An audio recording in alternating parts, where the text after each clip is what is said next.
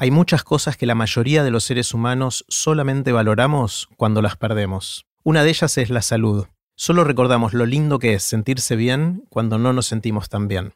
Me fascina todo el avance que hay en los temas de salud, desde la prevención, el tratamiento de las enfermedades y muchísimo más. Hoy tuve el lujo de conversar con Alejandro Nieponice.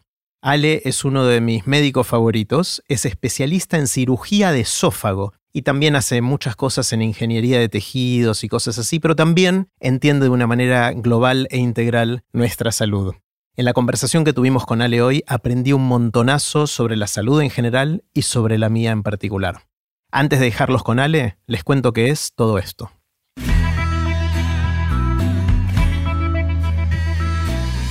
Esto es Aprender de Grandes, el podcast donde comparto lo que aprendo mientras intento aprender durante toda la vida y lo que converso con gente que admiro. Si te gusta este podcast, creo que también te va a gustar el newsletter de Aprender de Grandes. Es un email corto que mando todos los lunes con ideas para empezar la semana. Podés suscribirte gratuitamente en aprenderdegrandes.com. Puse los links de este episodio en aprenderdegrandes.com barra ale. Ahora sí, con ustedes, Alejandro Nieponice. Hola, Ale. ¿Cómo andas, Jerry? Muy bien, muy bien. Lujo total. No, lujo para mí estar. Gracias por eh, invitarme. Estoy súper contento de, estar en este espacio. Bueno, un placer. los vi mucho ah, online y estar acá es un tremendo honor. Bueno, genial. Quiero empezar con una pregunta grande y me encantaría saber de todas estas décadas que venís dedicándole a la práctica de la medicina. ¿Qué aprendiste sobre nuestra relación con la salud? Vamos a empezar así grande y después vemos a dónde nos lleva. Bien, bien. lo de décadas es por lo, por pelado, me imagino, porque hace pocos años que estamos en el tema.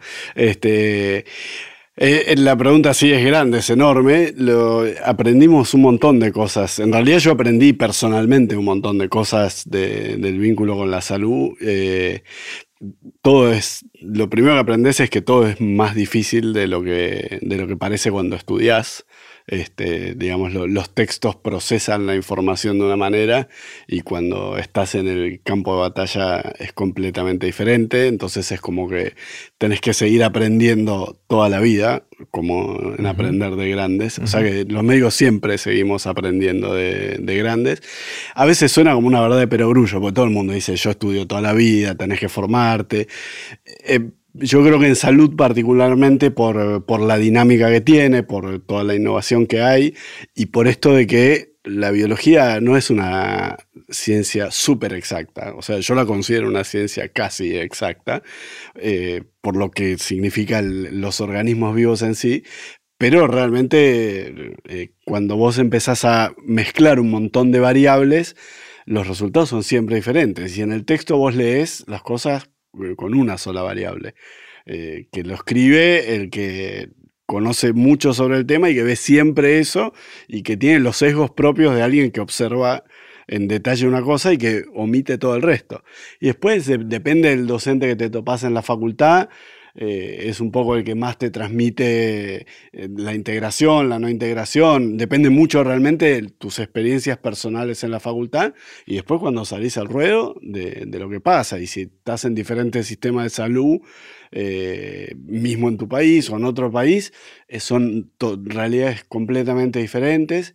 Y además después cada paciente tiene su propia realidad. Y ahí creo que eso es una de las cosas más divertidas y más interesantes que tiene la profesión, es que no hay un día igual al otro. O sea, yo consultorio este, dos veces por semana y nunca tengo dos días que son exactamente iguales. Hay rutinas, hay cosas parecidas, podés hacer una curva a lo largo del tiempo, pero siempre vas a ver cosas que te descolocan, que te sacan sea puntualmente del esófago en mi caso o del resto del contexto del paciente. Bueno, dijiste un montón de cosas, me quiero meter en, algunas de ellas. Eh, está el tema, esto de la percepción que tenemos al estudiar medicina, o tuviste al estudiar medicina, que creo que se lleva también a otras áreas, en lo cual cuando aprendemos, aprendemos los casos ya limpitos, ordenados, el modelito, eh, y la, realidad es más compleja que esa. Ese es, un tema que mencionaste. El otro hablaste de, integrar o no integrar, ¿no? Es, vos sos especialista en esófago, que es un tubito que tenemos acá, aparte, entiendo, del tubo digestivo, del aparato digestivo. que es una partecita de un cuerpo muy complejo y con un montón, montón, de interdependencias y está la típica discusión de si un especialista te cura eso pero te trae problemas en otra parte del cuerpo y supuestamente los clínicos o el médico de familia, como se solía decir, o no sé si se sigue diciendo así, eh, debería ser el responsable de mirar el todo, ¿no? ¿Esa, es otra atención importante? Bueno, es muy buena tu pregunta porque hay un gran debate sobre eso. O sea, el sistema de salud en general, sin dudas, tiene que tener como referente eh, la medicina familiar y preventiva que la hiperespecializada, porque no hay manera de, completar el sistema de salud hiperespecializado. Y aparte, la evolución de la medicina tiene que ir a la prevención y no hacia tratar los problemas. o sea que lo lógico es que el sistema de salud global eh, responda como médico de familia. Pero a su vez, hoy la medicina está tan hiperespecializada que, por ejemplo, ya el cirujano general empieza a perder un rol. La cirugía general, cuando yo me formé, eh, hacíamos todo y estábamos entrenados para hacer de todo. Y yo hoy no hago nada que no tenga que ver con el esófago porque ni siquiera creo que estoy capacitado para hacer ciertas cosas que aprendí durante mi residencia. Entonces, antes el esófago te lo operaba un cirujano general, por ejemplo. Hoy ya cuando lo opera un cirujano general y tenés más chances de que las cosas no salgan impecables como cuando te lo hace alguien que está especializado, que se formó. Hoy tenemos programas de especialización en esófago. Entonces, la hiperespecialización se empieza a alejar un montón del médico de familia, que le cuesta mucho eh, mantenerse en eso. Entonces, el médico de familia empieza como a derivar. Cuando no puede prevenir, deriva y, es una posición incómoda la, del derivador, entonces contrastan los dos sistemas de salud un montón y contrastan, por, creo, por algo de, que tiene que ver con, la modernidad, que son las redes. O sea, antes el sistema eh, que independientemente de eso, depende de dónde, dónde, estás, porque si estamos, por ejemplo, en Estados Unidos, el médico de familia tiene un rol mucho más fuerte porque el sistema lo protege. Porque vos, de acuerdo a tu cobertura en Estados Unidos, no podés ir a un otorrino y decirle me duele la garganta. Te tiene que derivar, Te tiene que derivar el clínico. Acá no. Acá vos tenés libre consulta y libre acceso a los hiperespecialistas. Entonces ya eso de por sí era diferente. Pero con las redes, eh, con Dr. Google cambió mucho más. ¿Por qué? Porque ahora el médico llega, el paciente llega directo al hiperespecialista y llega con contenido y con conocimiento. Entonces, cuando va a un médico generalista, le dice, eh, yo ya sé lo que tengo, derivame a tal lado. Si es porque lo necesita dentro del sistema. O sea, acá tenemos también lugares donde... se autodiagnostica el Se autodiagnostica y se autoderiva. Y va el médico de familia, que es de su cobertura, a pedirle por favor la derivación porque si no el sistema no lo deriva. Pero los que tienen acceso directo ni van ni pasan por el médico de familia. O sea que eh, es un desafío para los médicos familiares, para los médicos hiperespecialistas, porque realmente los pacientes llegan. Y creo que es un buen desafío. O sea, hay médicos que se enojan, no, los, los pacientes van a Internet, no les bola a Internet. Internet tiene los pros y los contras. La contra es que el autodiagnóstico en, muchas veces le crea una ansiedad y una falsa perspectiva al paciente que no es real y que nosotros tenemos que trabajar mucho en desarmársela. Pero si vos me decís en el balance, yo me quedo con los pros. Claro. Porque hoy a mí me llegan una cantidad de pacientes que se acortaron los tiempos y que se ahorraron. Nosotros hacemos una enfermedad muy rara que tarda un montón en diagnosticarse justamente porque es rara y muchos médicos la, pasan porque no la vieron ni en los libros ni en su carrera o la vieron una vez cada tanto y no, la no es lo que se sospecha. Tiene 2.5 años promedio de, diagnóstico tardío la enfermedad. Y eso hace que sea difícil 7, 8 y no, y claro, y aparte que son pacientes que por ahí están 6, 7 años pasándola mal cuando la solución era bastante sencilla. Y hoy esos pacientes empiezan a llegar más rápido porque están, entran a Facebook, dicen, no puedo más, no me pasa esto, y entra gente con acalasia y ven, ah, mirá, qué bueno, hay 10.000 tipos como yo. A tal punto que empezamos a, a replantearnos la prevalencia. Porque vos, le, de vuelta, vamos a los libros, cuando vos lees los libros de la Facultad de Medicina, Acalasia, dices una enfermedad... Acalasia. Acalasia, se llama así una enfermedad para que, te impide comer. Y, y, cuando vos vas a los libros dice prevalencia 1 en 100.000. Y bueno, si es prevalencia uno en 100.000, qué sé yo, yo ya operé a todos los pacientes con la galaxia de... Prevalencia significa qué porcentaje de la población tiene Exactamente. Esa, enfermedad en un dado momento. Exactamente. Y, vos decís, eh, a ver, para, ¿de dónde salió ese número? Bueno, ese número lo publicó un escandinavo en 1982 en un trial que hizo. Está mal ese número, seguro que está mal. Y que seguro si vemos la prevalencia... pueden pasar dos cosas. Primero, que haya más acalasia que cuando se hizo eso. También puede ser. O que, haya, más gente que se lo diagnostica por acceso a información y todo eso. Probable, claro, exacto. Las dos son, las dos pueden pasar, pero bueno, claramente, y en los libros sigue diciendo uno en 100.000, y para los médicos le dicen a los pacientes, no, lo suyo es rarísimo, uno en 100 mil. Y el paciente se va angustiado de por qué me tocó a mí, por qué me saqué. Eh, la lotería mala. Claro, pero mm. justo el, otro día un paciente eh, de, Uruguay que, tenía galacia y que quería consultarme y me dice, doctor, este, yo tengo mucha mala suerte porque yo estuve leyendo, tiene uno en 100 mil, somos 3 millones de uruguayos este, somos 35 que tenemos. Y le digo, mira, quédate tranquilo que el número está mal, porque si fueran 35 yo ya los operé a todos. O sea que claramente ese número no es así. Bueno, nada. Eh, son las cosas que da el, el acceso irrestricto, la democratización de la información mm. en, la, en, la, salud, que es apasionante. Pero que hay que saber manejarlo. Mm. Quiero volver en un segundo, al, tema de la salud personal, pero mirando el sistema, porque sí, hiciste referencia a distintos sistemas de salud y todo eso. Hay, hay como una pequeña paradoja, ¿no? está la complejidad que va creciendo de todo el sistema de salud, está los problemas económicos, que hay muchos que están colapsados, eh, países que tenían muy buena salud pública ahora quizás no es tan buena como solíamos creer que era.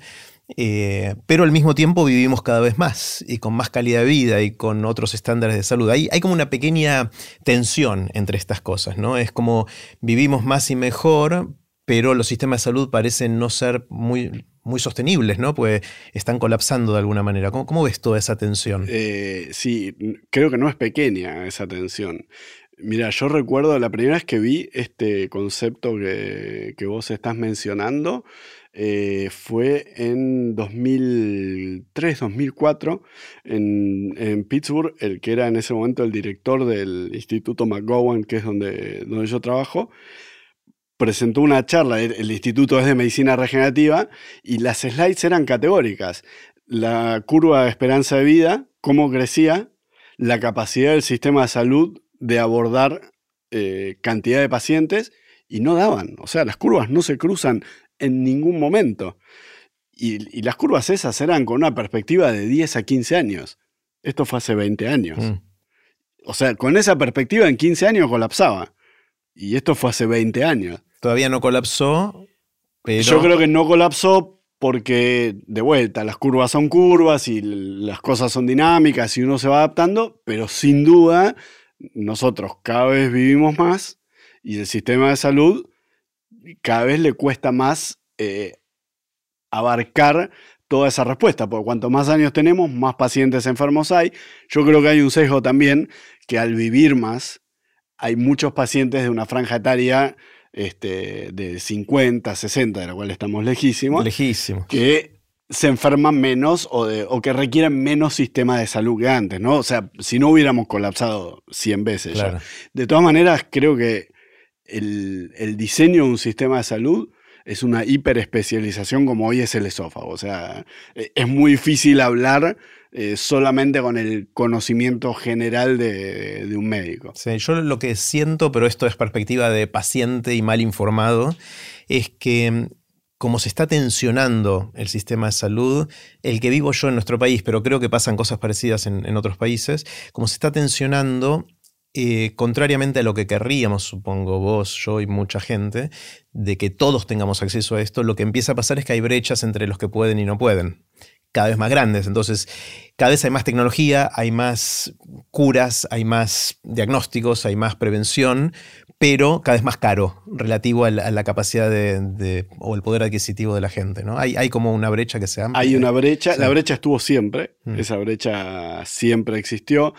De hecho, en eso por ahí podemos decir que nuestro país tuvo cierta ventaja durante mucho tiempo porque nuestro sistema de salud pública era muy sólido. De hecho, yo me entrené en un hospital público, hice toda la carrera en la UBA y, era un entrenamiento de calidad porque realmente la, medicina que hacíamos ahí era, era de primer nivel. Pero bueno, nada, así como la economía afecta a, las cosas públicas en general, también afecta a la salud y esa brecha se va agrandando. E, en Estados Unidos esa brecha existió siempre y sigue estando y probablemente más grave aún eh, por esto que vos decís, el acceso a eh, nuevas tecnologías y la presión de, la industria en las nuevas tecnologías y eh, hace unos años en, eh, el Congreso de Estados Unidos se pasó la ley que se llama la Sunshine Law, que es una ley de compliance, eh, donde se ponía un, ojo muy fuerte en la presión de la industria sobre las decisiones médicas, porque si no realmente era inabarcable, o sea, salía una terapia nueva, cara, que no tenía una comprobación sólida de, que realmente era el cambio significativo, por más que estuviera aprobado el perfil de seguridad que no iba a dañar al paciente, pero vos no te dejes solamente contemplar la seguridad, sino realmente el impacto que tiene eso en el sistema de salud. Claro, pero si yo soy el paciente, quiero que me des la última eh, terapia que haya para lo que fuera. Pero desgraciadamente, cuando vos estás en un sistema de salud, vos tenés que gobernar para el sistema de salud entero, no para el caso particular, porque si no, por cada caso que vos tratás, dejás de tratar a 100. Y esos 100 eh, se afectan. Entonces son decisiones muy difíciles de tomar, pero son decisiones de Estado, digamos. Claro, es un eh, dilema moral en algún lugar, ¿no? Que es un dilema moral que tienen todos los gobiernos, no solo para la salud, ¿no? O sea, cuando vos tomás una decisión general, vas a afectar a uno y no a otro. Lo que pasa es que cuando hablamos de salud, eh, está sobre, digamos, blanco sobre negro, muy bien marcado, y cuando vos estás en el consultorio, vos estás con el 100% del paciente. Mm. ¿Y cómo le explicas al paciente? No, mire, esto en realidad este, lo lógico sería que por el beneficio para la población, eh, usted se haga un tratamiento que es más barato, este, pero que por ahí no es tan efectivo. Porque vamos a ayudar a un montón de. Esa charla no la podés tener en el consultorio. Yo quiero que me hagan. Mm. Eh, o, a mí me pasa con algo puntualmente que es la endoscopía. Eh, la gente hoy, bueno, yo me quiero hacer una endoscopía y la endoscopía tiene indicaciones y, las indicaciones son claras. ¿Pero por qué son claras? Y porque hay un montón de estudios de costo-beneficio. Entonces vos decís, bueno, si la prevalencia de tu enfermedad es tan bajita, eh, ¿justifica hacer endoscopía screening a todos los pacientes? En la colonoscopía ya está comprobado que sí, y están los plazos y está muy marcado porque los números dan. En la endoscopía alta, para enfermedades del esófago, para el cáncer de esófago puntualmente, no está marcado. ¿Por qué? Porque, tiene baja prevalencia. mucho más baja prevalencia. No, no es que es caro, pero si vos le haces endoscopía a toda la población, vos podés analizar y decir, bueno, con el costo que a vos te implica hacer esas endoscopías a toda la población, la podés invertir en esto, en esto y en esto, y el impacto es mucho mayor. Esos son los análisis que se hacen. Pero de vuelta, esos análisis están sesgados. Entonces, eso está publicado hace 15 años. Y entonces se tomó como el status quo, no se hace endoscopía de prevención. ¿Qué pasó en esos 15 años? La prevalencia del cáncer de esófago aumentó 400%. O sea, es el cáncer que más aumentó en, Occidente por encima del resto de los cánceres.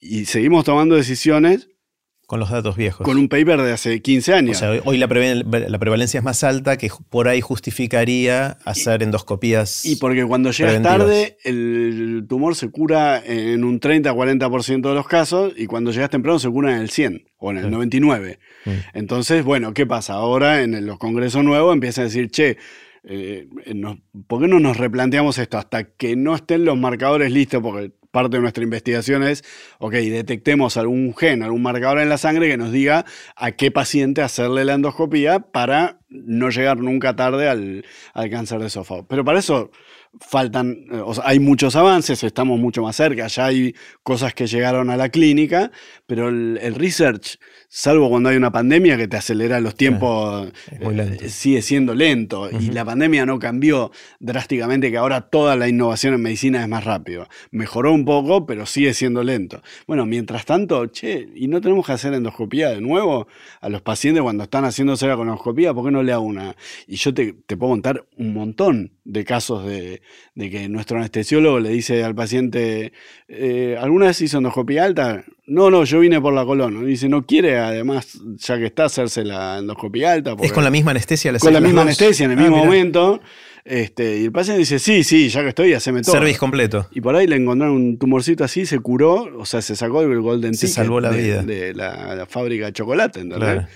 Y vos decís, este, y bueno, ¿por qué no revemos los costos ahí? Porque el paciente ya está dormido, la institución es la misma, eh, ¿cuánto vale la hora hombre? ¿Entendés? Seguramente está mal hecho el impacto, porque el paper estaba publicado hora de quirófano, eh, costo de reprocesamiento. Con otra prevalencia. sí. por ahí la prevalencia, suponete que no sea el mayor impacto, pero eh, calculás todo como de cero, ¿entendés? Y no, es en el contexto de la colonoscopía, donde ya el paciente está hay un montón de, debate. mencionaste al pasar antes que la, obviamente la prevención es seguramente lo mejor que podemos hacer para nuestra salud. Eh, y hay, creo que hay dos tipos de prevenciones. Uno es estilo de vida, o sea, cómo vivo, cómo me alimento, si hago ejercicios y descanso, o sea, todas las cosas que tenemos que hacer para estar bien. Y después está la prevención de hacerse todos los estudios que hay que hacerse cuando hay que hacerse, ¿no? Son, son dos, dos aspectos distintos. Ahora, a pesar de que es lo mejor que podemos hacer por nosotros, yo creo que la mayor parte de nosotros es más estricto con el eh, service del auto Mucho más. que con nuestras colonoscopías o lo que tengamos que hacernos en nuestra vida, ¿no? Sí, porque el service del auto se lo hacen a otro. Está bien, pero, pero está en juego tu vida. En el otro caso está en juego el embriague o no sé qué del auto. Sí, sí, pero se lo hacen al auto, no a vos. O sea, a la hora de, de, poner el cuerpo están los temores de que va todo el, paciente que, suele ir al médico con, regularidad por precaución o prudencia no tiene en general esos temores porque eh, tiene un buen vínculo empático con su médico generalista que lo deja tranquilo de los estudios que se va a hacer.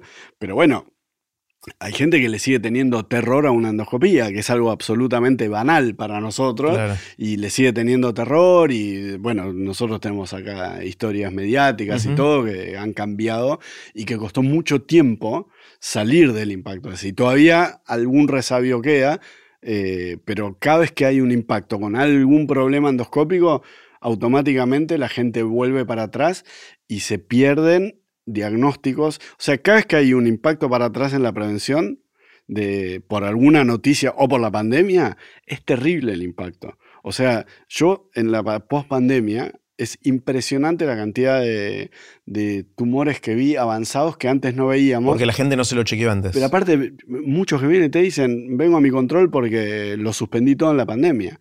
Y cuando se tiene que controlar eh, todos los años, se controlan cada cuatro. Eh, es muy grande. El impacto, o sea, nosotros medimos el impacto de la pandemia por las muertes del COVID y algunos hablan de las muertes cardiovasculares, pero fue en toda la salud. El, retraso del acceso a la medicina fue muy, muy grande. Mm. Eh, ¿Qué podemos hacer para ser más preventivos con nuestra propia salud, para cuidarnos mejor? Eh, yo creo que gran parte está en las campañas eh, a nivel general, institucional. O sea, todos los gobiernos hacen campaña, las instituciones, los centros de salud hacen campaña la divulgación científica. Esto es recontra importante. Esto es de alguna manera divulgación científica y es recontra importante. Porque por ahí en esta charla hay gente que se queda tranquila, todos los que están escuchando el podcast, que son un montón, eh, se quedan tranquilos y, les queda picando y dicen, no, yo voy a ir, me voy a hacer los controles. Que también lo vemos. O sea, el feedback de, de una buena campaña hecha en Internet es impresionante. Los pacientes vienen al consultorio, vengo por este video, vengo porque lo vi en Internet, vengo por esto. O sea, es que no hay que subestimarlo en nada. A veces los médicos estamos, no queremos digamos, perder tiempo en sentimos que no es lo más importante. Mm. Cuando eh, tengo que tomar una decisión o algo, bueno, la divulgación científica puede empezar, eh, puede esperar. Y yo creo que es tan importante como lo otro, porque si nosotros logramos que los pacientes lleguen antes, por ahí ni siquiera los tenemos que operar. Mm. Entonces, de vuelta va en línea con este concepto que hablamos siempre de investigar cómo no operar a las personas, es la, mejor forma de, para mí como cirujano, de tener la mejor atención. Te cuento, Ale, una fantasía que tenía de chiquito. Yo quería vivir para siempre, ser inmortal y todo ese tipo de cosas, ¿no? Y, y mi fantasía era que me iba a hacer resonancias, tomografías, PETs, todo, con la mayor frecuencia posible no sé si una vez por año, cada seis meses, lo que fuera, y cada vez que había algo iba a decir, sáquenmelo, eh, cúrenmelo, lo que fuera. del hipocondríaco. Eh, totalmente. Pero yo no soy, o sea, no soy hipocondríaco en general. Eso era más como la, el manual del obsesivo por la prevención extrema. Obviamente no tenía en cuenta que esas cosas tienen también contraindicaciones, ¿no? Y que hay falsos positivos que después pueden terminar complejizando todo. Eh, pero esa era mi fantasía, ¿no? Con, la idea de poder extender mi vida mucho, porque tengo ganas de disfrutarla por la mayor cantidad de tiempo posible. Em, y bueno, después veo que la expectativa de vida crece, que hay mucha gente que, puede vivir más de lo que vivía antes. No subimos todavía mucho la edad máxima. Eso, o sea, lo que sube es la expectativa de vida, porque la gente se muere menos antes, pero después de los ciento y pico de años nos morimos todos, ¿no? Eso, esa frontera todavía no la movimos nada, creo.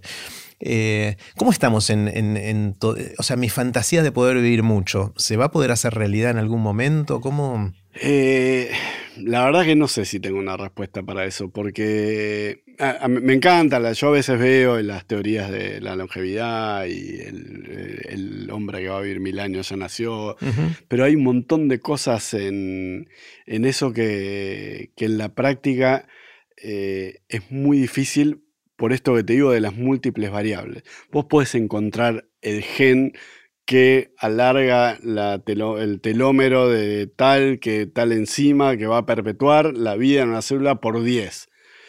Pero, ¿De ahí a llevarlo al cuerpo humano? La cantidad de veces que nosotros investigamos cosas puntualmente eh, con cultivo celular, que decís, impresionante. Le cambio esta enzima y la respuesta. Eh, y después cuando lo empezás a. Cuando cruzás de las células a un tejido más complejo, ya cambia. Del tejido a un animal pequeño, ya cambia un montón.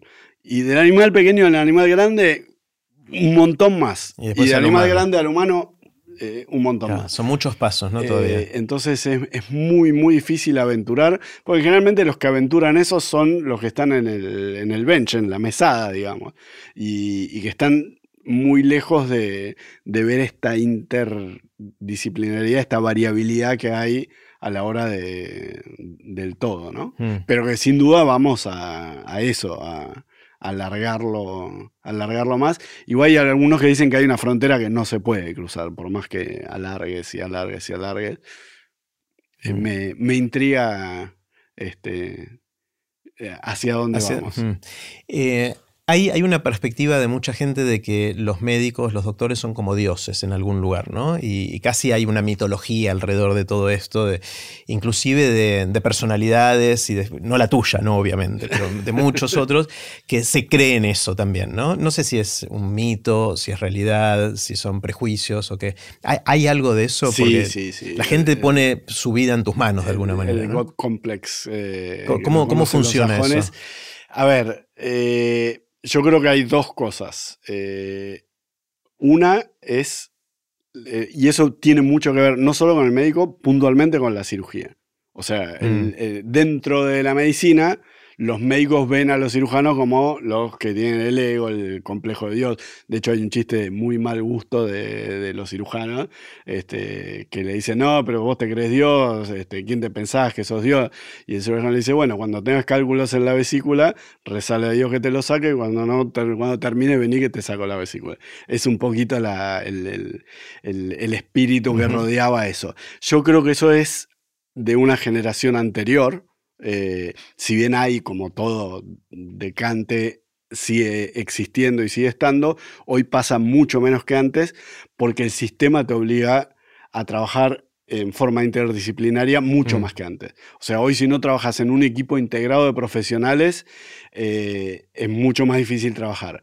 Hoy el paciente viene con muchas más herramientas a la consulta que antes, con lo cual antes palabra Dios, palabra hombre, era lo que me dice el cirujano, eh, es, y hoy ya no es así, porque el mismo paciente, si vos no estudiaste, el paciente debe decir, doctor, esto me está diciendo, no es así. Yo vi que, entonces, ya eso te lo derriba. Te sube la vara un poquito, ¿no? Te sube un montón la vara. Mm.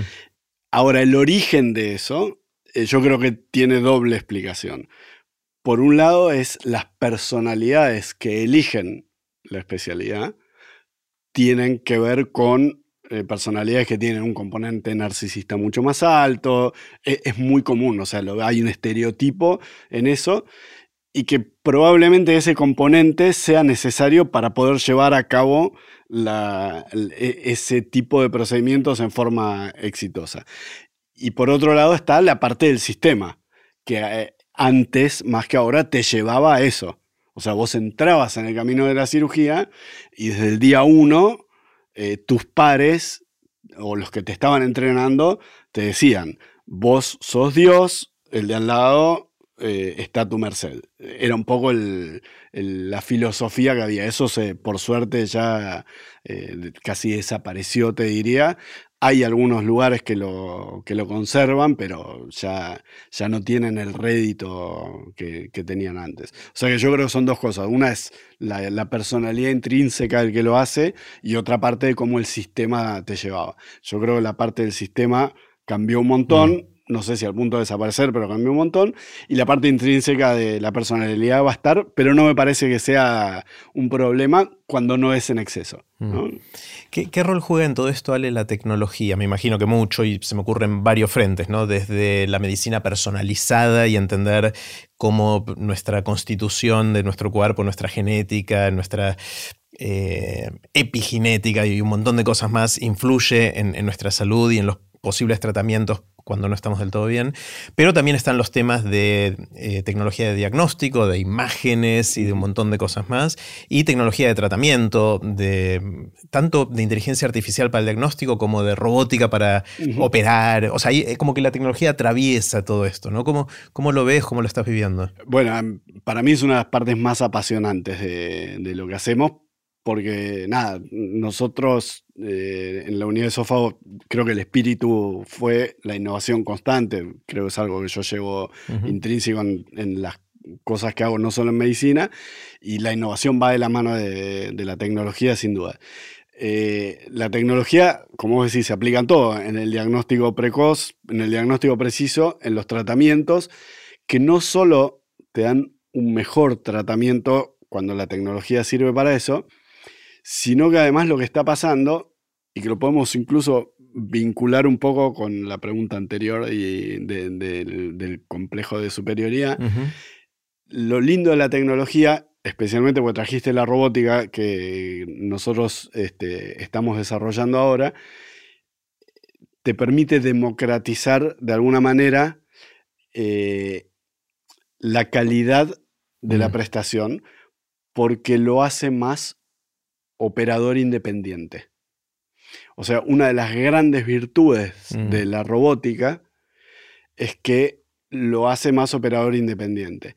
Antes, el, Leo Messi de la cirugía tenía resultados abrumadoramente diferentes al mediocampista Normal. de mitad de tabla. El robot a lo que va es a que eh, todos tengan los mismos resultados porque el robot incorpora, todavía no está en su mayor esplendor, pero cada vez más eh, eh, están los proyectos en los que se va a incorporar inteligencia artificial para que el robot te haga como un GPS, que no solo la destreza técnica sea mejor, sino que además te dice, por acá no, eh, ojo con esto, acá sí, hasta llegar al auto autónomo, ¿no? Estamos muy lejos del auto autónomo, pero ya se empieza a hablar, bueno, a ver, para, si yo tengo que coser un cañito y lo coso todos los días igual, ¿quién lo va a hacer mejor, yo o el robot? Entonces por ahí yo pongo, llevo al robot hasta acá y aprieto un botón que dice cosé y el robot lo termina haciendo solo. y probablemente lo haga mil veces repetitivamente igual, que es lo más difícil. Eh, si vos me preguntás a mí hoy, ¿cuál es el desafío eh, para hacer una cirugía difícil, eh, de las más complejas? Hacerla siempre igual. O sea, si yo tengo que darle un consejo a alguien, es enfócate en hacer las cosas una vez que llegaste y que aprendiste cómo se hace, en no equivocarte en ningún paso.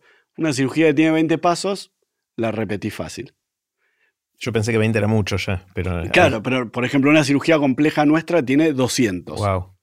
Y acordarte 200 pasos de memoria, necesitas mucha repetición y además que tu equipo esté todo preparado para que esa repetición se dé constantemente. Y si lo tenés que tener escrito en una pared, tenerlo escrito en una pared.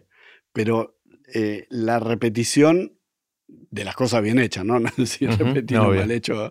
Pero e, es, eh, es tan variable nuestra, digamos, humanidad que somos humanos en el quirófano y una cosa, un día que algún pensamiento está atravesado algo, te desconcentró un ratito pero de una cirugía de seis horas te concentró cinco minutos y si no tenías un backup de alguien que te dice, che, ojo, porque te, salteaste un paso. Te salteaste un paso, ese paso no siempre son catástrofes. Pero lo que veo siempre es que te salteaste un paso y lo ves en el posoperatorio de alguna forma. O sea, es impresionante.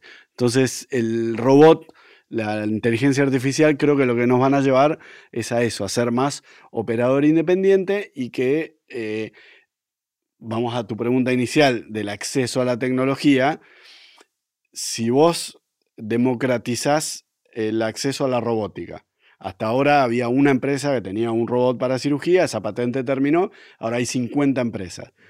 Eh, me lleva a la charla esta de Emiliano Cargeman de, la democratización de los satélites. Bueno, algo parecido va a pasar con la robótica. Cuanto más gente pueda acceder y más gente pueda usar o diseñar robots, eh, ya empiezan a haber, hay proyectos de robot para cualquier cosa.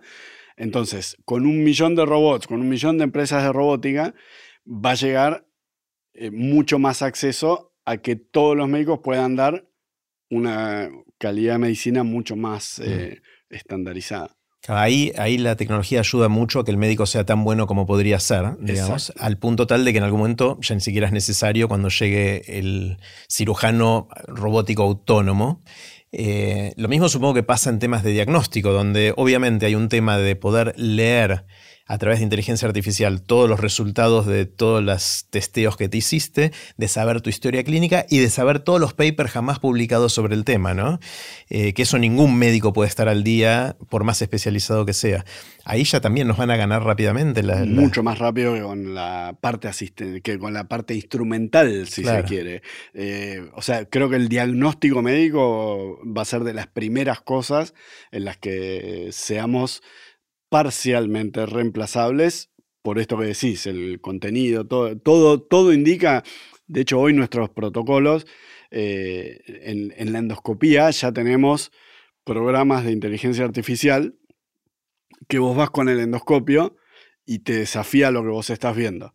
O sea, te, pone un mapa te dice, ojo, acá hay un pólipo, eh, tenés que biopsiarlo, tenés que sacarlo. Tiene como reconocimiento de imágenes. Tiene reconocimiento de imágenes que es tan sensible como el ojo de un experto y mucho más sensible que el ojo de un average, de, alguien que no es hiper experto. Y eso ya está en la práctica diaria, ¿eh? no es que es un futuro, eso ya está en la práctica diaria. Entonces, eh, patología para el análisis de la, el análisis de la biopsia el ojo de un patólogo mirándola. El patólogo de hoy es como los traductores de Santi Bilinkis hace 10 años, Para meterme yo en un, un buen lío. Claro, sí, eh, O sea, eh, eh, hoy vos pones un, slide y hay una computadora que puede procesar imágenes y, te dice que hay. Infinitas veces. O sea. Todavía estamos en un proceso de cómo utilizar esa tecnología, pero claramente va hacia ahí. Entonces, vamos a ser reemplazados, eh, yo creo que no es reemplazar la palabra, sino que es reubicados. O sea, el médico no va a ser reemplazado, sino que va a ser reubicado. ¿Para hacer qué? ¿Cuál va a ser la especialidad? Porque eh, yo creo que lo que no es reemplazable en nuestra humanidad, y creo que lo has charlado con, con otros también, es la empatía. Y la empatía eh, no es solo porque el médico me trató bien. La empatía hace que un paciente tome decisiones. Eh, que un paciente vaya a un médico y no a otro, que a un paciente se le vaya la ansiedad. O sea, si vos en una consulta médica sos empático, por ejemplo, un paciente que tiene un diagnóstico, yo hago una patología que es premaligna. Y creo que este es un ejemplo muy bueno para, incluso para concientizar, el que se llama esófago de Barrett, el, que es un, el, epitelio del esófago, la, la, superficie del esófago, se empieza a transformar a un epitelio que se parece más al del intestino. ¿Por qué? Porque cuando vos tenés reflujo y llega bilis, la bilis normalmente está en el intestino, entonces eh, el esófago dice, pará. ¿Soy intestino? soy, bilis, me autopercibo intestino. exacto. Entonces me lastima, a no ser que me autopercibo intestino y me empiezo a disfrazar y ya no me lastima. Pero ¿qué pasa? Eh, yo digo, es como llevar a alguien de, Boca a la popular de River, ¿no? Eh, se puede sacar la remera, se pone la remera de River, grita los goles de River. Pero en el fondo es, fondo de Boca. Bueno, alguno de esos, esas células se pueden transformar y dan el cáncer de esófago. Entonces es una enfermedad premaligna. Pero la incidencia del cáncer de esófago en el esófago de Barrett depende de cómo vos la mirás. Es 15 veces más alta que en la población que no tiene Barrett. Entonces vos decís, eh, me muero, eh, esto es terrible, pero es un 0,5% año de los que tienen Barrett. Claro. Sigue siendo baja a pesar de que es mucho más alta que la otra. Es muy baja y la gran mayoría de los Barrett probablemente nunca terminen en nada. Pero ¿qué pasa? Si yo tengo Barrett y entro a internet lo más probable es que vos pongas Barrett y, que Google solo. más. No, Google solo cuando vos pones Barrett te completa cáncer de esófago. Claro. ¿Cómo salís de eso? Ah, claro. Entonces vos dormís toda la noche, todas las noches, pensando que tu Barrett mm. se va a malignizar. No, bueno, pero eh, Internet me dijo, sí, vos, un ingeniero que es súper lúcido y qué sé yo, sabe que la prevalencia y la incidencia, por más estadística que manejes en tu cabecita, te va a seguir pasando. El único que te saca de esa ansiedad es la empatía con el médico. Porque vos podés ir a un cirujano, doctor, me vengo a sacar el, el barret, un endoscopista. No, no hace falta, te dice. No, no, eso no hace falta. Este, eh, vos está bien, tomá esta pastilla, eso no hace falta. Ese paciente es imposible que se le vaya la ansiedad. Y esa ansiedad implica un pico de cortisol, de hormonas, de esto, que tiene impacto en otros aspectos en la biología y quizás también en, en, en la autoinmunidad y en el Barret. O sea que la empatía realmente... Eh, Ahora, qué loco, ¿vale? Porque e, esto de la empatía, eh, que me hace mucho sentido, es algo que con turnos cada vez más cortos, por cómo funciona el sistema de salud, es difícil de hacerlo, con doctores que ni conocen a sus pacientes, pues no les da el tiempo. Eh, y eh, sumado al hecho de que esto nos enseña, entiendo que en la facultad no tenés una materia que se llama empatía, tenés eh, anatomía, fisiología y un montón de cosas más, pero la parte más humana de la relación doctor-paciente no es algo que entrenemos a los doctores en eso, ¿no? Exactamente. Eh, podés tener un par de docentes en toda la facultad que, te hablen del tema. Que te hablen del tema. Porque tienen buena onda. Porque tienen buena onda, y saben que es importante. su experiencia. De hecho, yo lo hago cuando le enseño a, Pero no está en la currícula eso. Pero no está en la currícula. Hay algunas cosas de modernización y todo que llevan hacia, pero claramente no, no, es algo que se hace, sino que, que se aprende eh, al, al andar y que se aprende y, yo creo que no solo se aprende en el sistema, se aprende en la vida, digamos. O sea, vos lo aprendés en tu casa, lo aprendés en, en, tu entorno, con tu gente. No es solo algo, la empatía no es solo algo que te da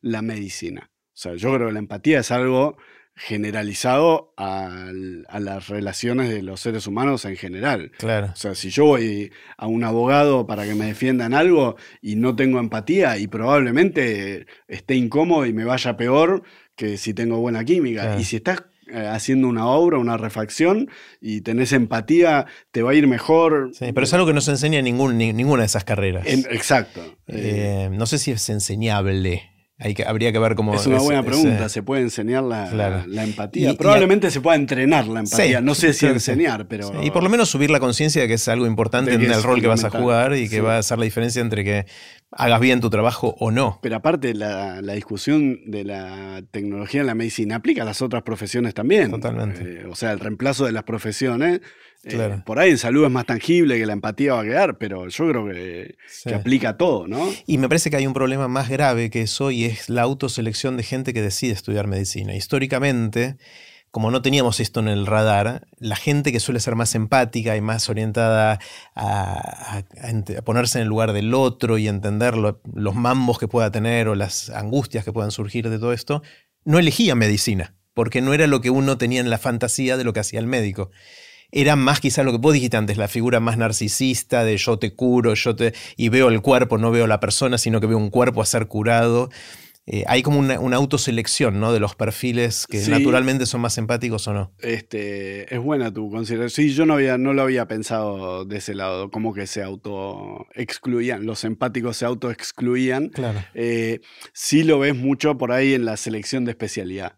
Eh, cuando vos ves un estudiante terminando, de acuerdo al perfil de cada uno, mm, más o menos ves eh, hacia dónde se orienta. Digamos, los que se orientan hoy a clínica médica claramente tienen una personalidad mucho más empática que el que se orienta a cirugía. Digamos. O sea, el cirujano empático es casi un oxímoron en la década pasada. Eh, hoy, digamos, lo podés tener. Algunos te lo recalcan como una gran virtud.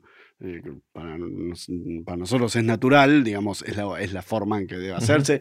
Yo tuve un maestro que era o tengo, eh, mi, socio, mi padre quirúrgico, es extremadamente empático. Pero es extremadamente empático en la vida. Claro. Y, me formó así y, y, yo lo aprendí así. No lo conozco de otra manera. O sea, yo no hago un esfuerzo por ser empático en el consultorio. No es algo que me, propongo hoy a la mañana, este, le voy a poner empatía. Es digamos, como caminé desde el primer día. Claro. Con todo esto vamos a, en el futuro, necesitar más o menos médicos.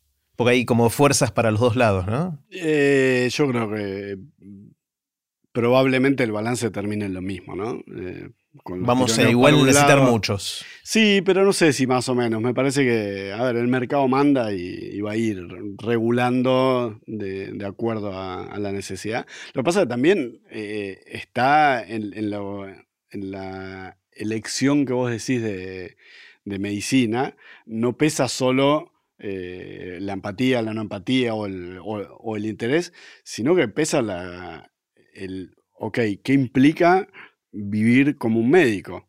¿Y se puede vivir como un médico? Y las generaciones, yo me cuesta mucho ir al plano de eh, la nueva generación no está preparada para esto. Es, una cosa que escucho todos los días en la facultad, en el hospital, en, y que creo que lo escuchás en la mayoría de los ambientes, independientemente de sean médicos o no, de esta cosa. Pero a mí me suena del todo tiempo pasado fue mejor. Y yo, eh, como soy más de mirar hacia adelante, me, rechazo mucho la visión de todo tiempo pasado fue mejor. Eh, pero es verdad que hay una dinámica que eh, de mayor retribución eh, es fácil echarle siempre la culpa a las redes, ¿no? Pero el, feedback instantáneo mm. que vos tenés desde los dos, tres años de las redes, hace que cuando vos tengas que encarar un proyecto cuyo feedback tiene 20 años de delay, es difícil. ¿Por qué voy a elegir algo? Si yo desde que nací, mi feedback y mi recompensa fue instantáneo. ¿Por qué voy a elegir medicina que tengo que hacer? Seis años de facultad, cuatro de residencia, dos de especialización. Para empezar a, para empezar a vivir. O sea, son 12 años para empezar a vivir. Y después seguir aprendiendo toda la vida con una carga horaria enorme y con baja retribución para subsistir o, digamos, depende de dónde te insertes. Mm. ¿Y por qué voy a estudiar medicina? Mm. Y a mí me pasa un montón cuando vienen mm. este, chicos del colegio eh, secundario a, hey, tengo ganas de estudiar medicina o, están en la facultad, pero especialmente cuando me dicen, tengo ganas de estudiar medicina. Es muy difícil mm. aconsejar sin sesgar, porque yo tengo la visión altruista y pasional del médico, que es por la cual yo elegí medicina, pero también tengo eh, más de dos décadas de asistencialismo y veo toda la realidad y nada, yo trato de ser lo más objetivo posible y lo más neutral posible para que cada uno tome eh, la decisión que quiera. Pero es re fácil sesgar a alguien. Claro. es, muy loco, ¿no? Porque seguramente la salud, la educación y cosas de ese estilo son de las cosas más importantes y preciadas, pero nuestras sociedades están organizadas de una manera tal que ni los maestros, ni los médicos, ni otras profesiones así son reconocidas, ¿no? Económicamente, estatus social y un montón de cosas más. Sí, es que de hecho antes quedaba el, e, en el interior se mantiene todavía, mucho más que en capital. El doctor. El estatus que, que, muchas veces reemplazaba eh, a, la, gente la insatisfacción económica, si lo querés llamar de una manera, era fácilmente reemplazado por el lugar social que ocupabas como médico y esa caricia al alma que te, te abrazan, te reconocen, te agradecen y, y eso eh, en Capital mermó muchísimo, no, desapareció, pero mermó muchísimo. En el interior bajó, pero se mantiene. Eh, y bueno, ese estímulo bajó un montón. Mm. Entonces, nada, tenés que ser muy cauto a la hora de evaluar todo cuando vas a tomar una decisión y también en cómo le transmitís eso a, alguien más chico que está empezando. Porque de vuelta, si no tenemos profesionales de la salud, nada del resto funciona. Claro. Eh, una, de las cosas, esto es muy chiquitito, pero que, nunca entendí, es el régimen de residencia. Cuando los médicos empiezan a hacer la residencia y cuentan historias de que hice una guardia de 72 horas, de esto, lo otro, que no dormí, que tuve que atender a alguien y hacía tres días que no dormía. Para mí es una loca. No entiendo de dónde viene eso y por qué lo hacemos. Hay algunos me dijeron, no, yo lo tuve que hacer, ahora vos lo tenés que hacer. O sea, hay, hay me parece rarísimo, como que es una solución subóptima para todos, pero que se mantiene de alguna manera. Sí, bueno, eh, también fue cambiando eh, a fuerza de leyes. Empezó con una ley en Estados Unidos, como todo, acá tarda un poco más en llegar, pero fue llegando. Eh, es el verticalismo de la residencia. Yo no, no, no, me puse a estudiar en detalle, pero yo creo que hay algún origen con, la actividad militar eh, en Estados Unidos, o sea, médicos militares que entrenaban. La forma de entrenamiento era muy parecida. Era yo te preparo para la guerra y, y si cualquier cosa te pase, cuando estamos en una urgencia, la voz de mando es la mía y vos no podés dudar. Entonces, si yo no te hago todo esto y no te maltrato, eh, en el momento crítico que tenemos que tomar una decisión, la vamos a tomar mal porque vos vas a opinar y yo voy a opinar.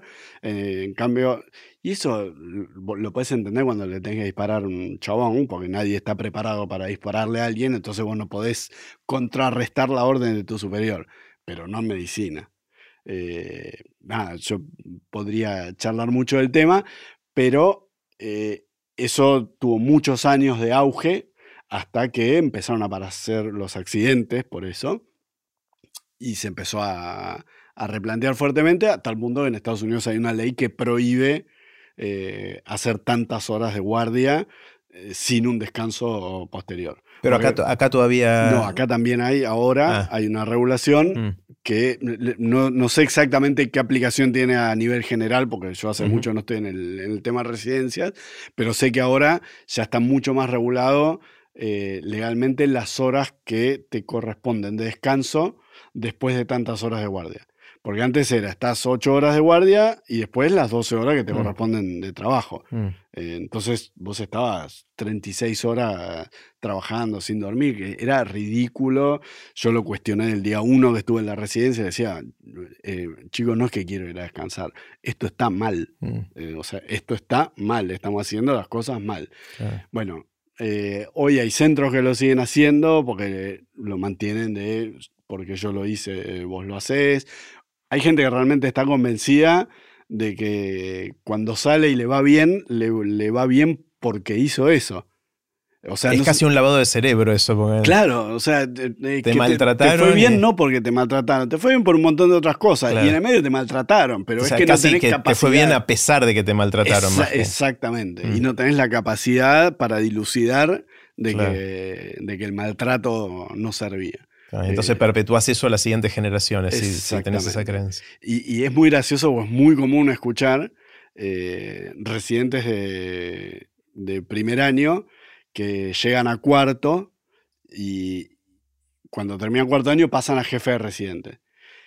Entonces dicen, yo cuando llegue jefe de residentes no voy a hacer lo que hicieron conmigo. Y después lo terminas haciendo. Y lo terminan haciendo igual. Y lo peor es que no se dan cuenta porque pasan después, yo los recibo después de jefe reciente cuando hacen su fellow. Entonces veo mucha gente que, y te dice, no, sí, porque yo cambié el sistema. Y después vos hablás con los del sistema y te dicen, no cambio nada, el pibe un turro, ¿entendés? Este... pero eso pasa en un montón de cosas. Yo me acuerdo cuando yo era chico y había alguna situación con mis viejos que a mí no me gustaba. Yo decía, cuando yo sea papá, no, voy a hacer esto. Y después me veo a mí mismo haciendo las mismas barbaridades que hacían ellos o lo mismo dando clase. Yo como alumno en, distintas etapas decía, no, si yo algún día doy clases, no. y después di clases y mm, cometí los mismos errores o las mismas barbaridades que hacían mis docentes. A mí eso me quita el sueño, por ejemplo. O sea, eh, me quedo mucho pensando en las veces que yo dije, esto no lo voy a hacer, y cuando me encuentro en esa situación, me pone extremadamente incómodo y hago algo por, eh, Tratás de no cambiarlo. De no caer en eso que dijiste que no ibas a hacer. No, y de cambiarlo drásticamente. O sea, para mí eh, es algo que realmente me incomoda. Eh, a nivel profesional me pasó dos o tres veces en dos o tres cosas grandes que yo dije, no, esto no puede volver a ser. Una de ellas es el, el maltrato de la residencia, por ejemplo. Este, esto no, nunca jamás en mi servicio van a ver un médico que sea tratado así. Y realmente vos hoy, si evalúas dónde formarte, una de, los, de las cosas virtuosas que tiene nuestro grupo para formarse es, eso. El, es que realmente la gente tiene trato, la misma empatía que tenemos con los pacientes la tenemos con los médicos. Los resultados son infinitamente mejores. Claro. Eh, es mucho más fácil trabajar así. Se hace para todos. Para, todos, porque los, los chicos están eh, vos los ves que vienen desgastados de la residencia y te dicen, este, pero esto, le digo, no, no, tranquilo.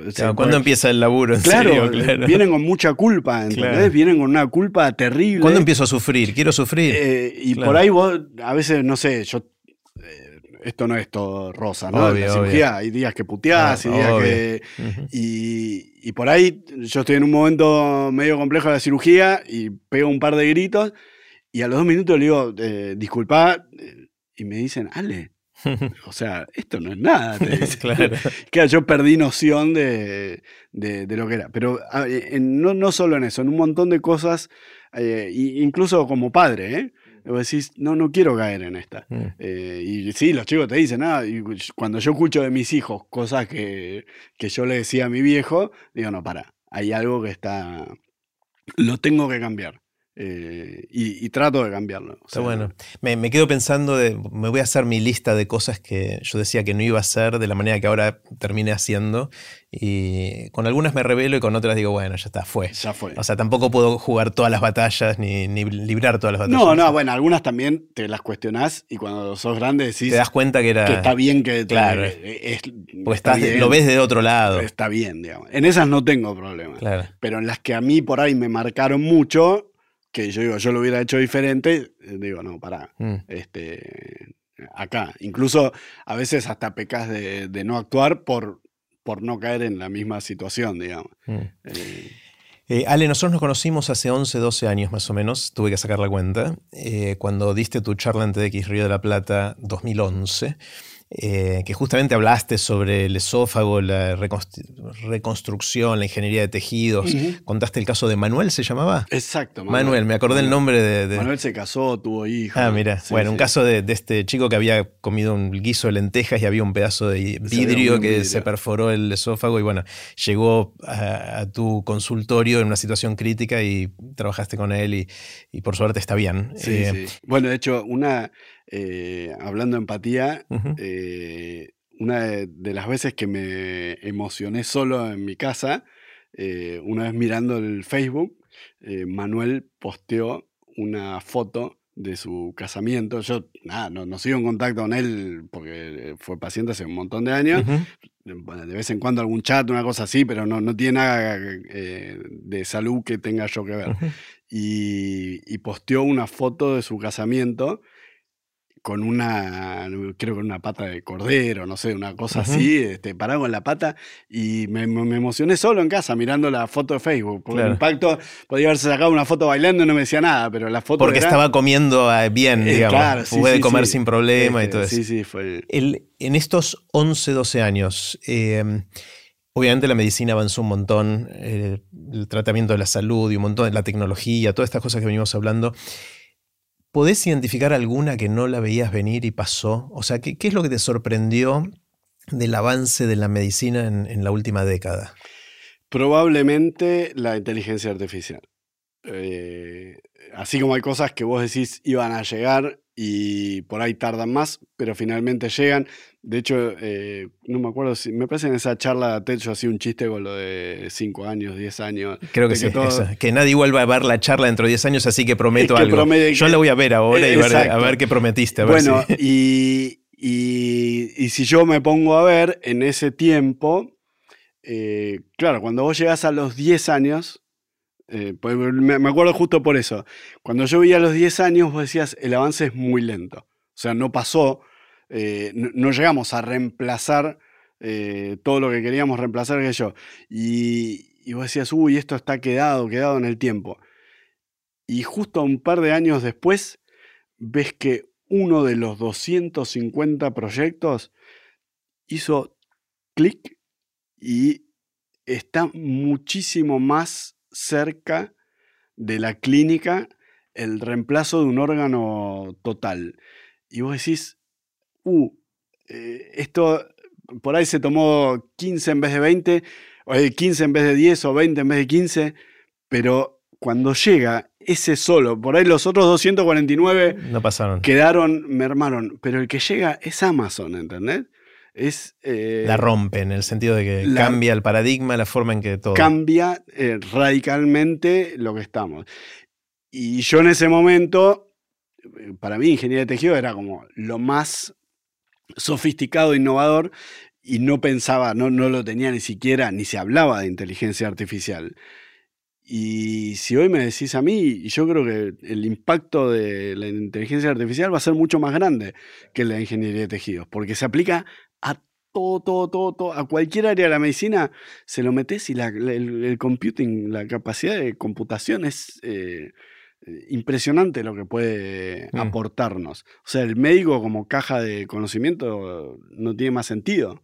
Mm. Eh, no, tiene lógica, digamos. Mm. Eh, Ale, de todos los pacientes que viste a lo largo de los años, ¿cuál es el caso más difícil que recordás? El que te, el que te desafió más. Yo una especialidad muy difícil. O sea que tengo casos complejos prácticamente este, mensualmente, te diría. No te digo a diario, pero... mensualmente tenemos muchos casos complejos, eh, con lo cual me es difícil poner en, en el tapete así uno que digas, eh, este me volvió loco, me dejó, me quitó el sueño, porque hay muchos. Eh, de hecho, uno de los regrets que tengo de la especialidad que elegí eh, es la, cantidad de noches que dormís incómodo porque tu cabeza no para. No para, o porque la cirugía del día siguiente es difícil, o porque el paciente está internado es complejo, por más que una vez que te acostumbras y todo, y ya hay un equipo y está todo el sistema preparado para llevarlo, hay algo de eso con de lo que eh, no te puedes desprender. Mm. Eh, entonces, cuando tenés un caso que está internado mucho tiempo, eh, son muchas noches que no lo, no lo resolves, no lo resolves, no lo resolves, y le das vuelta y le das vuelta, eh, y decís... Pero bueno, hay casos que fueron muy, muy difíciles, pero que a su vez la satisfacción después de haberlo resuelto fue eh, enorme. Me acuerdo, creo que lo podemos elegir, no sé si fue él más, pero lo voy a, elegir como caso por lo que implicó. eh, era un paciente que le habíamos sacado el, esófago porque tenía un tumor y, cuando lo reemplazamos, ese reemplazo es muy complejo y eh, puede tener complicaciones y tuvimos que desconectarlo este, porque su conducto, su injerto, digamos, no, no sobrevivió y, cuando lo fuimos a reconectar no alcanzaba el, tejido. Eh, ¿Te quedó corta la manguera? Eh, quedó corta la manguera de alguna forma. Eh, no alcanzaba el tejido. Yo lo digo en castellano. sí, sí, sí. exacto. Quedó, corta la manguera. Y por suerte, nada, en, en Favaloro es una institución de altísima complejidad donde hay grupos de trasplante de intestino, cirugía cardiovascular, que hacen cirugía realmente muy compleja. Y claro, estabas en el quirófano. Eh, hay cosas que vos planificás de antes, pero hay cosas que hasta que no entras no, lo sabes. Y esto de que te quedó corta la manguera, la única forma de realmente saberlo es cuando estás adentro. Y estaba corta la manguera. Y este, llamamos, hicimos un, digamos, Ateneo Urgencia multidisciplinario con grupo de trasplante de intestino, grupo de cirugía cardiovascular, eh, y aparecieron todos, y éramos nueve personas trabajando, estuvimos 12 horas en el quirófano. Haciendo algo que era la solución que le podíamos dar, que no está en los libros, digamos, eh, si te pasa A a CB, era infiriendo que con esto, con esto, con esto más o menos puedan dar.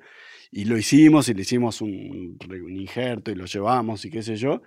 Y el paciente al quinto día se fue a alta y nos mandó un WhatsApp desde la puerta de Favaloro bailando y, comiendo. Yo no, lo podía entender. O sea, un paciente que yo decía no va a comer nunca más en su vida. Y cinco días después estaba de alta. Fue una. O sea, fue un, esos momentos me encontré con un desafío terrible de cómo salgo del quirófano y le digo a este hombre que no va a comer nunca más.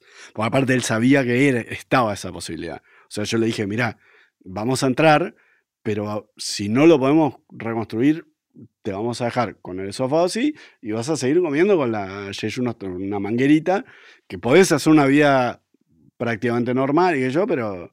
Y era un paciente de 50 años, ¿entendés? Oh. Y, nada, y yo decía, ¿cómo le digo? Y cómo le digo, y cómo le digo, y cómo, lo, cómo le explico a la familia. Y nada, después nos abrazábamos los otros médicos de, lo, de lo que fue hacer eso, ¿entendés? Porque fue, che, están justo en el quirófano al lado. Aparte, encima estaban operando al lado, o sea que fue... Hubo suerte también. Hubo un, componente de suerte también, porque a veces tenés que programar y decir, bueno, lo tengo que diferir para que... Estaba al lado, dijo, yo me encargo, quédate tranquilo, vení, yo sé hacer esto, vamos, pum, pum y, se dio. Así que puedo tomarlo como uno de los casos ah, más. Qué bueno.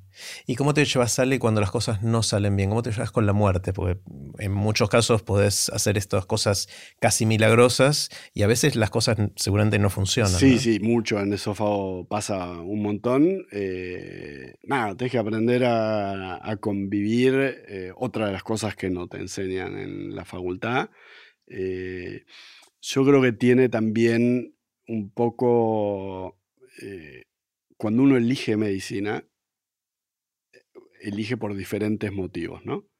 Eh, y en mi caso, yo puedo decir, puedo identificar tres factores probablemente.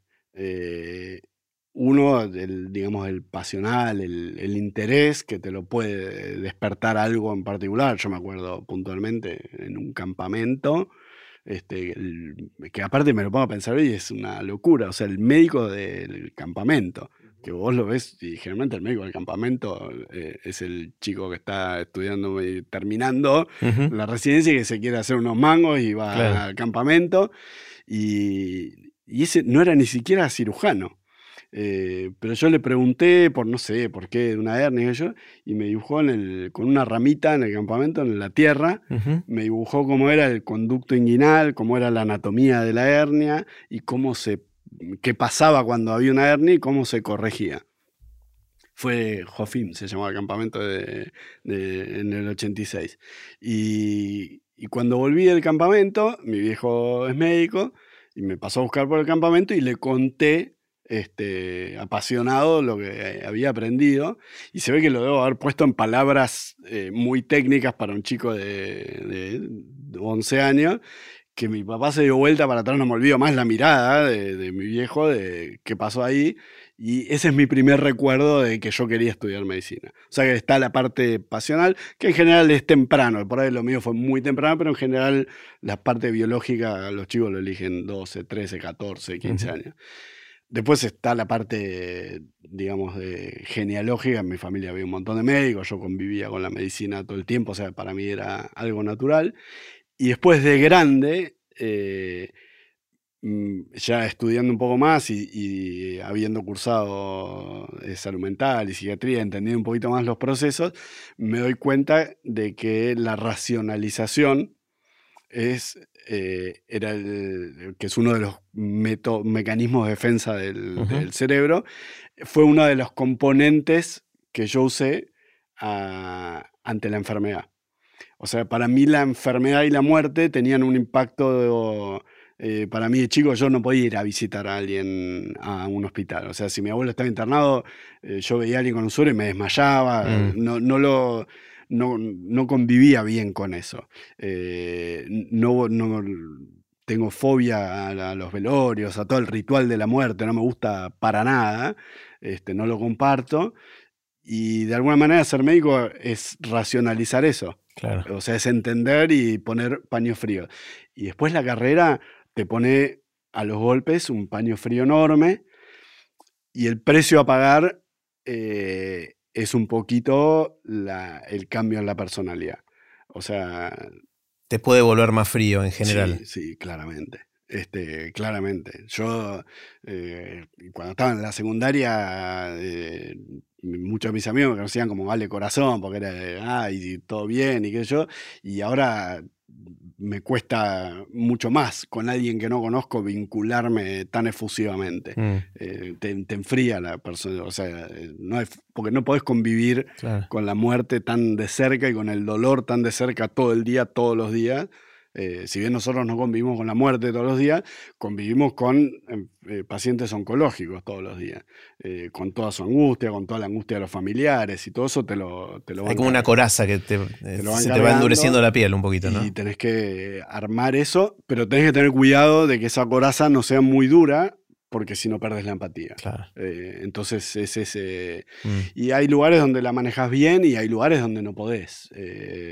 y, donde donde te, por más que venga que, coraza que tengas, la historia te, la destruye. Eh, a mí hay algo puntualmente que, me resulta muy, muy difícil, eh, que es enfrentar a los chicos eh, cuando informes a, a, pacientes oncológicos que operé. Eh, que, son chicos los pacientes. No, no, a los hijos de los ah, pacientes. A los hijos de los pacientes. O sea, por ahí vienen, ah. eh, no sé, se operó la madre y viene el padre con los dos chicos.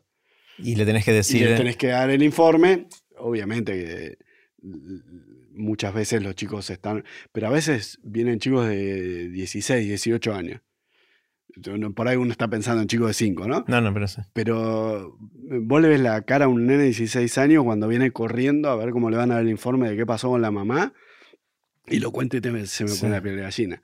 Eh, y nada, de hecho me acuerdo de una de esas historias y la paciente está súper bien y se curó y después yo atendí al hijo ese 10 años más tarde este, y le digo, yo todavía me acuerdo de tu cara, ¿no? Eh, de, ese día que subiste la escalera corriendo eh, nada, son cosas que te van quedando por más coraza que tengas, ¿no? Claro, claro. Ale, quiero hacerte preguntas cortitas. Las preguntas son cortitas, pero vos tomate todo el tiempo que quieras para, responder. Y quiero empezar con la del viaje en el tiempo. Imagínate que viene una amiga, un amigo, y te dice, Ale, inventé la máquina del tiempo, voy a prestártela para que hagas un viaje a donde quieras y a cuando quieras, y después volvés al aquí y ahora. ¿Irías al futuro o al pasado? Y no, yo creo que siempre al futuro. ¿Al futuro? Sí, sí, como innovador el futuro me, genera mucha curiosidad. ¿Y al futuro dentro cuánto irías? Eh, podría, no necesito ir muy lejos en el futuro. Podría ir a ver si el, hombre que va a vivir mil años ya, nació, me gustaría, me gustaría ver eso, pero me encantaría ver eh, de todos los proyectos que yo hoy tengo de investigación cómo, cómo impactaron en, Mm. eh, en- en el largo plazo. Este, y bueno, y por otro lado me genera la intriga de, de a nivel planeta de todo este ¿Qué va a pasar desequilibrio, claro, si, si lo podemos volver a... O sea, irías Aquí, adentro de 10, 20, 30 años. ¿cuánto No, más? por ahí 100. Ah, 100, bien, Sí. claro. Sí, sí, de 20, tranquilo que llegamos solito. Sí, no sí. necesitamos la máquina del tiempo. Ujú. Está bueno. Eh, ¿Hay algo que sepas hoy, Ale, que no sabías cuando estabas empezando y te hubiese gustado saber? Es decir, si pudieras hablar con el Ale más joven, ¿qué le dirías? Eh, bueno, te va a resultar eh, rara la respuesta, pero eh, algo no tiene que ver con, eh, en realidad tiene mucho que ver, pero que no se habla para nada en nuestra profesión y, y que de, de- de tu palo de donde venías es algo de rutina, eh, procesos operativos estándar. Mira la respuesta. Procesos operativos estándar. Si Esto no que decías de los 200 pasos de la, de la cirugía. O... eh, lo mismo para cualquiera, o sea, para armar tu servicio, para eh, llevar adelante un servicio de, cirugía, de medicina, de lo que fuera, para la vida en general. O sea, si yo le tengo que enseñar a alguien hoy en la facultad algo, de hecho lo hago con mis alumnos, este, con, los, con los que tengo interacción, le digo, enfócate en procesos operativos estándar. Y cada vez que hay un error en, nuestro, en nuestra unidad o que algo no fue como tenía que ir, les digo, mañana quiero un SOP de esto. No podemos SOP volver- es esto, SOP. Eh, eh. Standard Operative Procedure. Sí. Eh, no puede volver a, a pasar. Un poco inspirado en el, el cirujano, eh, uno de los máximos cirujanos de Estados Unidos eh, en, en décadas pasadas es argentino, Carlos Pellegrini. Y era una pasión. Carlos Pellegrini, igual que el prócer, digamos, se llama. Exacto, ex- exacto. Igual que el prócer. Eh, de hecho, viene ahora de vuelta al, al- al Congreso Argentino de Cirugía. Una- un gran tipo, un gran cirujano. Y además un apasionado de la aviación. Ah, mira. Le gusta pilotear, qué sé yo. Y además es vecino del, del que en ese entonces era el CEO de United. Ajá. Y, y el tipo adoptó para la cirugía eh, un montón de cosas de la aviación. Claro, el, cheque- el prechequeo antes del vuelo de los pilotos. Bueno, de hecho hay un, ahora hay un, existe un estándar que se llama el checklist.org de cirugía y que en todos los quirófanos se hace un timeout y se hace el checklist de, de esto, esto y esto y esto, porque antes te sacaban el riñón derecho y te tenían que sacar el izquierdo y pasaba una vez cada millón de veces, pero pasaba. Y Pellegrini empezaba su charla diciendo, los aviones se caen, muy poquito, pero se caen. Lo que no van a encontrar nunca, o muy, muy rara vez, es un avión que se caiga dos veces por la misma causa. Y es un avión. Nosotros cometemos tantas malapraxis por año, ¿no? Y te ponía la estadística de Estados Unidos y decía, y eso pasa año tras año, tras año, tras año, tras año. O sea, ¿cómo puede ser que no aprendamos? Y bueno, el checklist cambió, tuvo un impacto enorme, enorme, pero más allá de eso, para optimizar el uso de los tiempos, para optimizar el uso de los recursos, Mm. o sea, si vos pensás tu vida como un proceso operativo estándar, eh, te ayuda un montón. Y me hubiera encantado Claro. tener esa... Yo la descubrí haciendo, cuando empecé a hacer eh, research, eh, los investigadores lo tienen mucho más protocolizado, en Estados Unidos se usa mucho más que acá, entonces yo lo adopté como algo de rutina. Mira. Y, Bueno, en, en mi lenguaje eso se llama hábitos, porque si, si lo llevas a tu vida personal, también hay cosas que está bueno automatizar. Exacto. Eh, Sí. Y hasta que no lo transformás en un hábito que sale automáticamente y que lo repetís siempre igual, idéntico, eh, requiere demasiado esfuerzo mental y consciente y no lo puedes sostener. ¿no? Aparte, ATP, errores. eh, ahorrás ATP en el cerebro. Hay un montón de cosas que justifican ese, ese hábito. Pero el proceso operativo estándar lo que tiene es que no es solo para vos, sino que es para todo tu Claro. entorno. Y, y unifica y eh, es muy bueno. Está genial. Eh, ¿En qué sentís, sale que opinás distinto a la gente que te rodea? Puede ser un círculo más chiquito, un círculo más amplio, puede ser algo relativo a tu profesión o de cualquier cosa en la vida. ¿En qué sos distinto? No sé si soy. No, no sé si tengo alguna cosa. O mm. sea, en eso creo que me considero bastante eh, estándar, digamos. Creo que si pensara en algo muy distinto, sería medio extremista en ese tema. Y... Bueno, puede pasar con esto de las residencias. Claro, pero hay un montón de gente. Hay otros que piensan, claro. Este, Hay un montón de gente que piensa como yo. Creo que si pensás muy distinto a otros, sos, eh, estás en un extremo. Y, y, en eso sí soy anti-extremo. Claro. O sea, no me gustan los extremos para ningún lado. Eh, me parece que eh, en general, por ahí fui más extremista antes y eso me llevó a... A, perder el pelo. A, perder el pelo, claro. y, no ser... Y hoy me encuentro mucho más cómodo en... Eh, entendiendo el otro extremo, dialogando. Entonces, no, no, sé si pienso diferente, muy diferente. Por ahí, si hablamos en prevalencia, hay menos gente por ahí que tiene la actitud de innovación porque implica tomar riesgo. y, y, vos sí la tenés. Y yo la tengo, digamos, pero hay un montón de innovadores. O sea, con los innovadores me veo en común esa cosa de pensar distinto de que eh, vale la pena el riesgo. O sea, la mayoría por ahí dicen no vale la pena el riesgo. Y yo siempre le, mm. veo la visión de que eh, vale la pena ese riesgo porque el proceso te lleva a, aprender un montón de cosas y avanzar. Pero no, no, no, no, no, no creo que tenga algún pensamiento mágico así distinto. ¿En, qué cambiaste de opinión? ¿Qué venías pensando por un lado y en un momento te diste cuenta y decís, no, la cosa va para, para el otro? Eh, mira, una de las cosas que puedo decir que cambió de opinión es en la religión. Eh, los científicos en general tenemos eh, bastante adversidad a eh, conductas eh, religiosas que no estén sustentadas, digamos, eh, que, se opongan al pensamiento. ¿Te, ¿Te, referís a los rituales o a las creencias? sí, sí, a los rituales. A, rituales religiosos que no tengan una. Entonces, siempre, nunca fui antirreligioso. Eh, y siempre mantuve con, mi familia la, cordialidad. La cordialidad y la cotidianeidad de eso, pero eh, nunca me vi, de hecho mi familia tampoco, o sea, nunca fuimos, y, en mi cabeza era, eh, me costaba entenderlo, o sea, me costaba entender eh, por qué un extremista eh, islámico era así, por qué un, un judío ortodoxo, por qué un, obispo, eh, cuáles eran los extremos religiosos que podía llevar.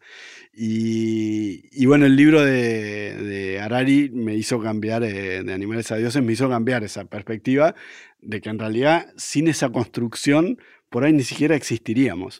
O sea, esa capacidad de inventarnos eh, y, de, y, de, comunicarnos por la capacidad de creer en algo que no existe.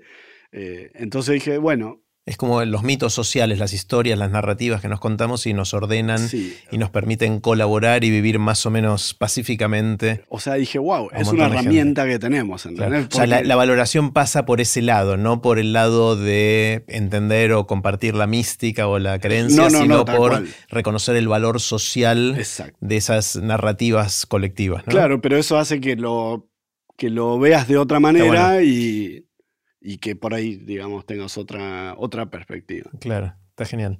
¿Qué te asombra, qué te sorprende? ¿Qué son esas cosas que ves y decís, wow?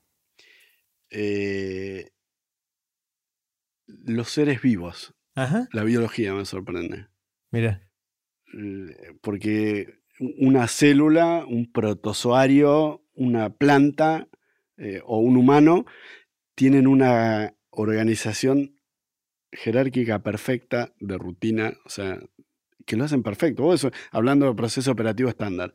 Una planta es perfecta. Mm. Hace todo el tiempo lo mismo y no se equivoca nunca. Todo el tiempo. La, célula hace todo el tiempo lo mismo. Sí, a veces hace un... pero ínfimo. En comparación con lo que nos equivocamos nosotros, eh, los organismos menos desarrollados se equivocan mucho menos, que es lógico, ¿no? Porque están menos complejos. pero me impresiona, porque nosotros nos matamos desarrollando inteligencia artificial y tecnología con un millón de máquinas y megabytes de información y esto y lo otro para tratar de que un robot mueva el dedo así. Y hay eh, videos en YouTube de 200 millones de vistas porque hace esto. Y por ahí vas buceando y hay un pez que hace esto así. Hace 500 millones de años que hace lo mismo. Que lo hace lo mismo, ¿entendés? Y lo hace con una perfección absoluta. Y digo, wow, eso me, asombra. Está genial. ¿En qué crees, Ale, que no puedas demostrar? Eh, que no pueda demostrar que, no tengo una habilidad. No, no, no. ¿En qué, si tenés alguna creencia que no puedas racionalmente y usando la lógica y la evidencia decir, estoy seguro de que es así? Muy buena. Eh, hay, un, hay un dicho en medicina que es los pacientes vienen de a dos. Ajá, no, no conocía. ¿Qué quiere decir? Que si vos ves un caso raro, hay altas chances de que veas dos casos raros. Ok. Eso es porque estás más alerta y lo estás buscando al otro. Vos me preguntaste algo que no puedo demostrar. bueno, esto no lo puedo demostrar, pero ocurre. Ocurre, mira. Este, es impactante, pero impactante, ¿eh? Eh impactante. ¿Y, sentís que puede ser por esto de que se te afila la mirada? No, o? no eh, mirá, sin ir más lejos me pasó ayer, ¿entendés? Eh, o sea, yo opero pacientes con tal diagnóstico, con un rango etario tal. Y, tal rango etario es mucho menos común. Y te cae uno y de ayer operé dos de la misma edad, la misma mañana. Que por ahí después en los próximos 15 años no lo opero más. ¿entendés? Y podrían haber venido con 5 años de diferencia. Y vinieron los dos la misma mañana. Eh, es impresionante. Y me pasó cientos de veces. Mm. De hecho, por eso está el dicho y, todo el mundo lo conoce. O sea, medicina es recontra conocida. Pero no puedo demostrar por qué. Ah. Está bueno, ahí eh, en la mente racional diría que las cosas poco probables, es poco probable que te pase una de esas, pero es muy probable que te pase alguna cosa que te llame la atención y esa es la que recordás y la que contás. O sea, hay algo de... Eso es lo que trata, la, mente racional que mira las estadísticas, las probabilidades, todo eso trata de, explicarlo por ese lado, pero por ahí hay alguna otra cosa ahí que, está influyendo, ¿no? sí, sí, no, no, no sé. está genial. bueno, lo mantenemos en el nivel de las creencias, está bueno, está buenísimo. Eh, ¿Tenés habilidades inútiles? Eh, creo que no pero porque de las pocas que tengo, si las identifico, las trato de usar para, algo, para algo útil. O sea, no tengo muchas y las que... ¿Y tenés alguna habilidad rara? Las que puedo identificar. Eh, no, no, me parece que... Va, por lo menos no algo que... Que, llame mucho la atención. No, no, sí, lateralidad cruzada, pero... ¿Qué es eso? De, que escribo eh, con la mano izquierda y hago todos los deportes o opero con la mano derecha, digamos. O sea, sos zurdo para algunas cosas y diestro para otras. Zurdo solo para escribir. Mira. Y diestro para. Pero hay un montón de, gente que tiene lateralidad. O sea, no un montón, pero es común la lateralidad cruzada. O sea, no es que sos ambidiestro, es que haces algunas cosas con una mano. Bueno, te lleva. Te permite, por ejemplo, a mí en cirugía me resulta muy cómodo. Si yo tengo una maniobra difícil con la derecha, la hago con la izquierda, no tengo problema. Mm, mm, no me es raro. Mm. Eh, pero no elijo operar con la izquierda. ¿entendés? Pero si lo tengo que hacer, no me molesta. Hay gente que tiene que es hiper derecho y que le da la mano izquierda y es una mano tonta. Mm. Em, de las noticias recientes en el mundo, ¿cuáles son las que te interesan, te llaman la atención? ¿Qué, de lo que está pasando ahora, ¿qué, te atrapa?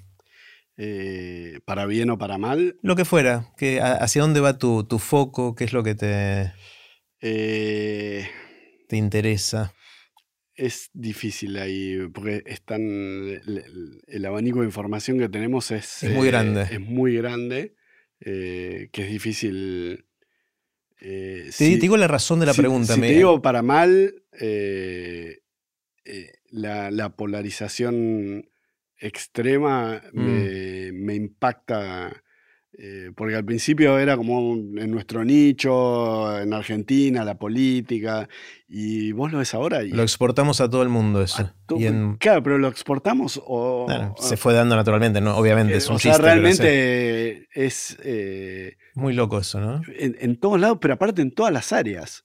Ah. O sea, no es solo en la política, ¿no? La, polarización está en, el sí versus el no, en todo. Todo es un desafío, todo eh, es eh, impresionante. Incluso dentro de la medicina, ¿eh? cuando tengo que tomar una decisión. ¿Cuáles son las grietas en la medicina? ¿Cuáles son las.? hay grietas tontas, pero las hay de, uso de un medicamento, ah. ¿entendés? Pero cuando hay, hay grietas fuertes en, el, en eso.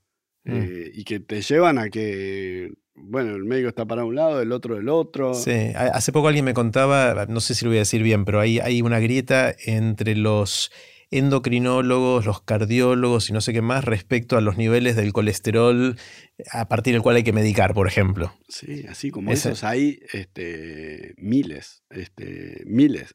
Y que vos tratás de digamos, darle el mayor bagaje posible de información para que el otro tome la decisión. Nosotros en general lo que hacemos es tratar de contemplar y, llevar, y, pero bueno, a ver, por ejemplo, grietas entre clínica y cirugía eran recontra comunes, ¿entendés? Pero son grietas que llevan un sesgo que va más allá de la evolución, porque yo todavía tengo pacientes que me dicen, no, no, esta cirugía el médico me dijo que no me la haga porque me va a ir mal. Claro, pero el médico que te dijo que te va a ir mal, te lo está diciendo por su experiencia de hace 25 años. Y la cirugía es otra. ¿Entendés? Entonces yo, si vos vas hoy a un médico que tiene 65 o 70 años, si el médico ese no está, no se mantiene mm. actualizado, es muy difícil que pueda ser objetivo al indicarte.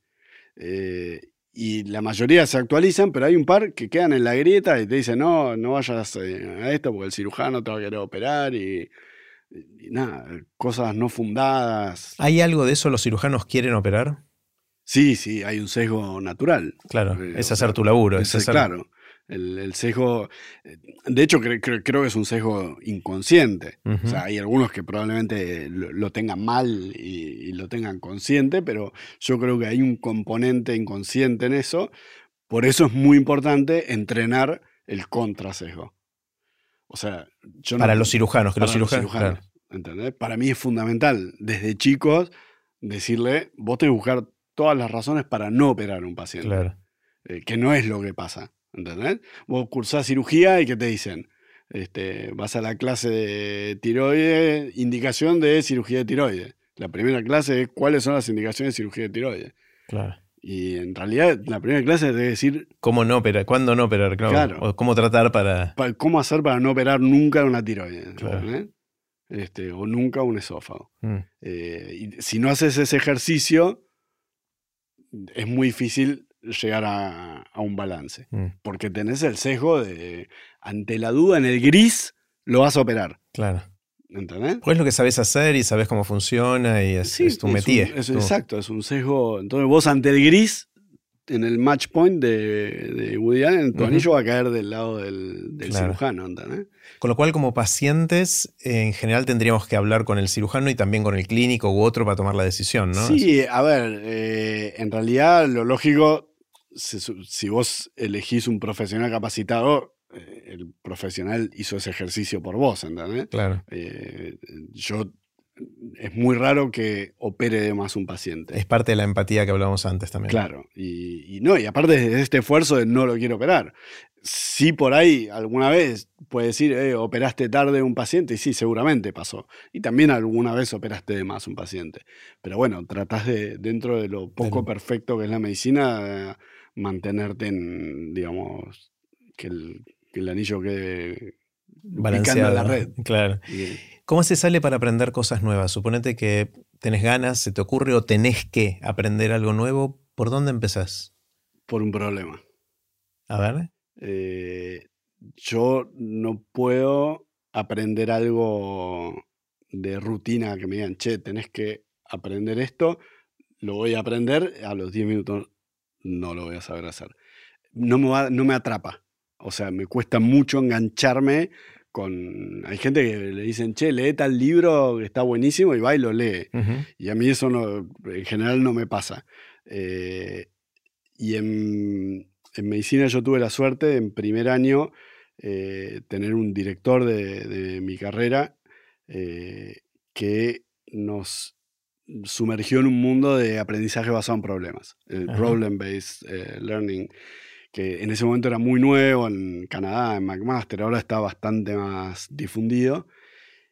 Y, y, el impacto que para mí tuvo en la carrera fue enorme. De hecho, hoy yo, si hago un congreso o organizo alguna actividad, la hago eh, con ese formato y lo uso para mi vida diaria. O sea, si yo quiero aprender algo, eh, necesito un problema para engancharme.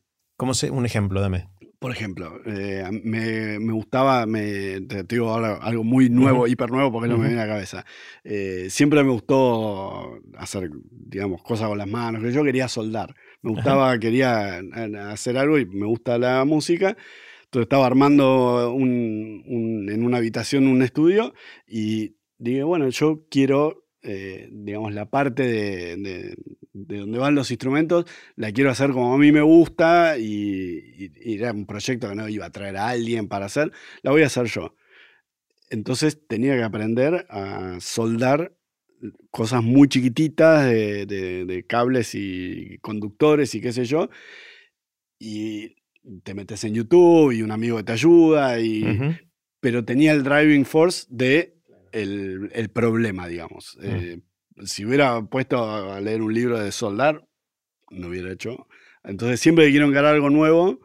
Eh, la motivación te viene por resolver el problema. Sí, exacto. Eh, que, tiene su explicación biológica, ¿no? De la dopamina y todo el, el asiento en el cerebro. Pero yo en medicina aprendí algo con un problema y no me lo olvidaba. Era muy raro que me lo olvidara. Y las cosas que estudié de materias de, de libros, no puedo ni reproducir ni una. Claro. Este, Está genial. Hablando de libros, ¿cuáles son las lecturas que más te impactaron en la vida? Si tuvieras que elegir alguna. Eh, ¿Se puede más de una? Sí, algunas. Ok, ok. Eh, soy poco, eh, como se dice, advertencia, soy poco lector. no, no soy un, un, ávido lector, o por lo menos comparándome con mi mujer que lee 25 libros por año hay libros que me impactaron, libros que me influenciaron y libros que me entretuvieron. O sea, lo, definiría por ahí. Eh, que me influenciaron mucho, lo mencioné, el de Animales a Dioses, de, toda la trilogía de Harari. Me, es de Sapiens, el que se llama Sapiens en sí, Exacto. Eh, toda esa trilogía me, me, apasionó, me, influenció un montón. Eh, me impactó mucho un libro creo que eran los 90 y algo, eh, de Dominique Lapierre, que se llamaba eh, Más grandes que el amor. Era, era sobre el SIDA en ese momento, era una, la, la pandemia, eh, se sabía relativamente poco y, y, es un libro que está muy bien hecho porque es una historia, creo que novelada, pero como si fuera la historia de una persona y a su vez eh, la historia de cómo iba el desarrollo para descubrir la enfermedad y, cómo había sido el proceso, cómo se habían dado cuenta que había una pandemia, que había salido los monos que llegaron a San Francisco, esto, toda la historia. Nada, a mí me, impactaba porque yo estaba recién empezando medicina y todo el impacto de, mm. de lo que era y todavía cuando yo hice la residencia, eh, el, el, era como la mala palabra, el, quirófano era el riesgo del HIV y la medicación y los cortopunzantes, y eh, era como que ibas al quirófano con el temor. Si operabas un paciente HIV positivo, hoy ya es algo, de, está todo súper estructurado, rutina, qué sé yo, pero tenía ese libro, llevaba, contaba muy bien todo, contaba eh, todo lo que era discriminación, la pandemia, impresionante. Mm. Realmente me, acuerdo que me quedó muy impactado como... Y, después que me entretuvieron y que me influenciaron también mucho, que son más recientes. Eh, me gustan mucho las biografías y la, biografía de Steve Jobs me parece eh, excelente para más si tenés un perfil innovador, eh, ves un montón de cosas que te ayudan, que decís, wow, y nada, hay cosas geniales de la locura del tipo. Eh, y me divertí mucho, pero también me, dejó un par de cosas. La biografía de Agassi. ¿De Agassi? Este, sí. Muy recomendable. Eh, muy entretenida. muy él no quería jugar al tenis, él no, disfrutaba de jugar al tenis, odiaba, el, tenis, y era el número uno. Y... y... vos decís, no puede ser, ¿entendés? Y después ves la película de King Richard, la, de los Williams, y decís, historias parecidas, pero con un perfil completamente, o sea, padres parecidos. Eh, con otro enfoque, igual de exigente, pero con uno con un enfoque re patológico y el otro, bueno, por ahí patológico también, pero menos, un poco más socialmente eh, aceptado. Pero nada, no, podía parar de leerla porque era, decís, no puede ser, este pibe está sufriendo, te angustiaba, ¿entendés? Y decís, pará, está muy bien hecha, muy, muy divertida. Eh, la pregunta del cataclismo, esta probablemente sea la más difícil de todas. Suponete que viene un cataclismo esperemos que no pase, pero que viene un cataclismo y que de un día para otro borra todo el conocimiento y la sabiduría acumulada de la humanidad. Y a vos te dan la oportunidad o quizás la responsabilidad de escribir un parrafito muy cortito que condense algo de esa sabiduría que para vos es importante que las próximas generaciones tengan post-cataclismo. ¿Qué escribirías? Eh, puede ser de algo muy chiquitito de lo tuyo, puede ser algo de la vida misma, digamos, ¿no? Es, observen mucho, repitan bien. Creo que serían esas dos cosas. Observen, y repitan. Observen mucho y repitan bien. De vuelta, lo mismo de los procesos operativos. Es para, para nosotros es esencial, hmm. porque eh, esos errores se pagan muy caro. Entonces, observar, observar, observar. En cirugía es muy común, que todos lo vivimos, cuando empezamos que queremos operar. O sea, si vos vas a ser cirujano, ¿qué querés? Operar. Entonces entras el día uno a la residencia y querés operar. Y el de arriba te dice, no, no, tenés que mirar, ya vas a aprender, qué sé yo. Decís, no, pues este en realidad porque no me quiere eh, ayudar, porque no me quiere dar la cirugía. Yo quiero operar, quiero operar, quiero operar.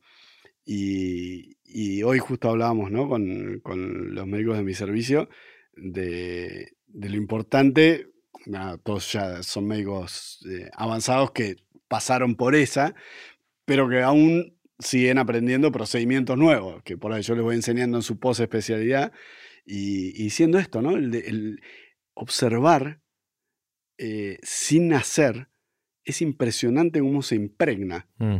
Eh, pues yo tengo a veces experiencias de gente que no lo hizo nunca, pero que miró muy bien, que supo mirar, y cuando lo empiezan a hacer, le sale como si lo hubieran hecho mil veces. Hmm. Eh, y no estoy en contra de que hagan, ¿eh? o sea, yo al, contrario, soy pro de, hacer al andar, pero observar, eh, y observar no solo en medicina. Creo que observar es importante en general. Cuando estás haciendo algo, mirar al otro, cómo lo hizo, mirar los detalles, ¿entendés? Cómo, si está eh, tocando un instrumento, cómo mueve las manos, mm. qué, qué, cosas está pensando, qué mm, observar eh, sería, yo escribiría una sola palabra. Una sola, observar. observar. Me encanta, me encanta. Si alguien te despertara a 3 de la mañana, te sacudiera y dijera, Ale, ¿de qué laburas? ¿Qué le contestas así rápido? y tengo que decir, eh, soy probablemente diría cirujano. Cirujano. no médico, sino cirujano, dirías. Sí, o médico cirujano, sí. Este, sí, sí, probablemente diría es la más fácil, digamos. Mm. Si exaltado en la noche. Sí, es lo que te sale así rápido. Es lo que sale rápido. Genial. Ale, tengo acá el juego de aprender de grandes. ¿Te copas jugando? Me, me copo si me explicas. Te voy a eh, explicar cómo, cómo, funciona. Eh, es un mazo de cartas, ¿sí? Em, cada carta tiene una pregunta y lo que voy a hacer, ya lo ordené y saqué las cartas de las preguntas que te acabo de hacer. Porque las preguntas que hago al final de cada episodio de Aprender de Grandes son, están, en, el, mazo. Entonces, pero hay muchas más, hay muchas más preguntas más acá. Entonces voy a mezclar ahora estas, estas cartas y lo que vamos a hacer es lo siguiente. Cada uno va a agarrar tres cartas al azar y le va a leer esas preguntas al otro. Yo agarro tres, vos agarras tres. Vos me lees tres preguntas, yo te leo tres preguntas y cada uno elige una de esas tres preguntas que es la que va a responder. Buenísimo. ¿Está bien? Bueno, entonces acá te doy, agarra, agarra tres cualquiera. Una. Dos. No me forces la carta como. Eso, no, es el. Te, estoy como. Y yo agarro tres, que te las voy a leer a vos, agarro así al azar. Listo, acá agarré tres. Ahí está. Bueno, si quieres empezamos. Léeme las tres preguntas, yo tengo que elegir una que es la que voy a responder. ¿Qué te quita el sueño? Mm. ¿De qué tenés miedo? Uh. ¿Qué eres distinto hoy si supieras que vas a vivir 200 años? Wow. ¿Cuánto te llevó a diseñar todas estas preguntas? Bastante, bastante, montón, montón, porque de hecho hicimos, eh, tuve ayuda, tuve bastante ayuda, pero hicimos una lista como de 100 preguntas y quedaron 48, porque es un, juego de naipes españoles con las preguntas eh, y tuve que elegir las 48. En algún momento por ahí sale la segunda edición con las otras que quedaron afuera, que están muy buenas también. A ver, lémelas de nuevo. ¿Qué te quita el sueño? ¿Qué te quita el sueño? ¿De qué tenés miedo? ¿Y qué harías distinto hoy si supieras que vas a vivir 200 años? Eh, yo creo que hay una respuesta común a las primeras dos, de qué me quita el sueño y que tengo miedo, y es la sensación de, o la duda de vivir bien, de si estoy viviendo bien, de si mirando para atrás no me voy a arrepentir de cosas que hice o que no hice, o del balance que, intento tener la vida, pero cada tanto desbarranco para un lado y para el otro. Y em, eso me da miedo y me quita el sueño. Eh, es como el uso del tiempo, ¿no? Ese, recurso tan escaso que tenemos y tan efímero y tan, por definición, se va. Una vez que pasó, pasó y, siento por momentos que estoy balanceado y por momentos estoy en cualquiera. Y me alieno para un lado o, o me olvido de ciertas cosas y tengo miedo de, arrepentirme. Y me quita el sueño eso. Así que mira, te, respondí dos en, dos una. En, dos en una. A ver, te, leo yo las que te tocaron a vos, vos elegí una.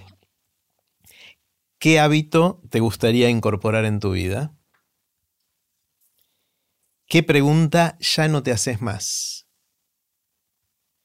¿Y en qué momento sentís que tu vida es plena?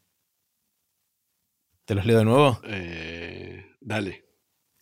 ¿Qué hábito te gustaría incorporar en tu vida?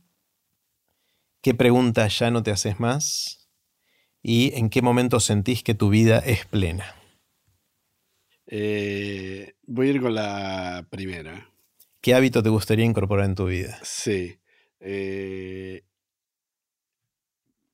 yo creo que con respecto a, a, lo que es el ocio, eh, que dependa menos, o sea, que, que, los momentos, o sea, tener un hábito que me permita eh, en los momentos de no hacer nada, no depender de algo tecnológico, digamos, o el teléfono. No, caer en las redes sociales. sí, este, ah, construir un hábito. Yo no, no, en general no uso redes, no me, uso muy poco, las, uso a nivel laboral, pero no, no estoy mirando Instagram, no, no, me atrae. Eh, sí leo bastante noticias y eso, me, mantengo actualizado, uso la, red de medicina, sí, LinkedIn y eso lo uso bastante, pero me parece, eh, es como que el cuerpo lo más difícil es mantener tu cuerpo sin hacer nada. Y creo que es re importante eh, hacerlo. Mi forma siempre fue buscarme un millón de actividades, eh, deportes o cosas de ocio, entretenimiento que me apasionen o música y hacerlo, digamos. Entonces estar constantemente haciéndolo. Pero el cuerpo, y más cuando te vas poniendo más grande, no lo puedes mantener por más que sean con cosas de ocio y divertidas, no lo puedes mantener todo el tiempo. Lo tienes que hacer descansar al cuerpo. Porque vos no puedes tener una computadora andando todo el día, por más que sea. Claro. Eh, tenés que hacerlo descansar. O sea, sería un ocio eh, quieto, un ocio contemplativo, un ocio. Claro, tener, tener un hábito, eh, incorporar un hábito que te permita un ocio contemplativo. Como meditación, por ejemplo, podría ser un hábito. Puede ser una, sí, puede ser. De hecho, alguna vez probé algo, me cuesta, no, no, no, no me llevé, me, cuesta mucho, eh, pero, pero por, ese, por ese lado algo que permita, eh, incluso lo que estoy haciendo ahora es a veces, no sé, sentarme a mirar el pasto, ¿entendés? Eh, tomarlo como, ok, mi actividad es sentarme a mirar el pasto y nada más. Y esa es mi forma en que está descansando el, cerebro de, otras cosas. Bueno, yo, yo, me veo a mí mismo muchas veces cayendo en, las redes sociales. No posteo tanto, un poco sí, pero me gusta, o sea, es mucha la adrenalina de seguir scrolleando y enterarme de cosas, leer cosas, me, interesa y me gusta, pero por ahí pasa una hora y sigo, sigo bajando en el feed, ¿no? Y, y, digo, che, esa hora está bien, volviendo a lo que me quita el sueño, ¿no? Usé bien el tiempo ahí y sospecho que no. Claro, pero no, no estoy seguro. A mí, ¿sabes lo que me genera eh, últimamente? Lo, lo, que empecé a ver, que me, me, atrae un montón, y vuelvo a, la, a tu pregunta de de qué cosas te asombran, de que yo te dije una célula, un... Sí. Y, y, a veces a mí me gusta mirar el, el, big picture, el, eh, el, el, cuadro general de cuando te alejas mucho, ¿no? O sea, tomar perspectiva. Eh, gracias. Eh, me gusta tomar perspectiva y, y, ver, para, hoy mi mundo es, es este y estoy enroscado en, eh, en lo que voy a hacer eh, a la mañana, a la tarde, a la noche, planificando cómo va a ser mi rutina, mis próximos meses, mi año. Cuando vos te pones a empezar a dejar, ves, eh, si, pudiéramos irnos a, la estratosfera, ¿no? Empezás a ver el, el, país entero y empezás a ver que hay todas cosas comunes y movimientos que cada vez empiezan a diferenciarse menos. O sea, cuanto más te alejas, empezás a ver menos las sutiles, las diferencias te parecen sutiles. Hoy vos te comparás, eh, no sé, con la vida que lleva Elon Musk y no tiene nada que ver tu vida con la de Elon Musk. Pero cuando vos la mirás desde arriba... No son tan distintas. No te, no te das cuenta. Y, tu vida no es diferente que la que, mm. no sé, está en, un rincón de, otro, de Asia, este, barriendo una playa, ¿entendés?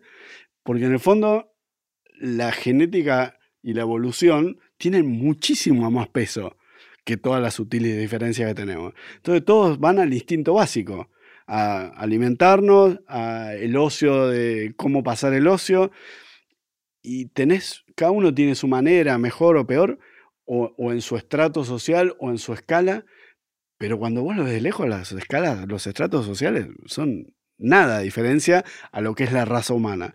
Entonces, ahí es donde yo trato de parar y decir, para, este, si yo voy a tener la misma vida que eh, este o que este, si nuestras vidas son prácticamente desde afuera todas muy parecidas, ¿por qué no enfocarse más en esos eh, en esas necesidades básicas, ¿no? Que mi ocio pase por esa necesidad básica. Eh, disfrutar de la, huerta, por ejemplo, no sé, con, mi mujer nos encanta. Eso es la, esencia de... Mm. Puedes tener una huerta más grande, más chica, o, o crecerla en una maceta, eh, no cambia, ¿entendés? Entonces mi, mi, movimiento pasa más por ahí, bueno, estos, si lo veo desde arriba, ¿cuáles son las cosas que resaltan? Bueno, enfocarse eh, en esa. Y seguro que las redes no resaltan ahí. No, no. Está genial, Ale. Bueno, gracias, un placer. Gracias de nuevo. Esto eh, para mí es un hermoso recreo, una caricia al alma de escaparme del quirófano y siempre charlar contigo es un placer y encima compartirlo con, con la gente. Espero que le guste y que aprovechen algo de todas las cosas que hablamos. Bueno, un lujo, gracias Ale. A vos. Y así terminó la conversación que tuvimos con Alejandro Nieponice. Puse los links de este episodio en aprenderdegrandes.com barra ale. Espero que lo hayas disfrutado tanto como yo.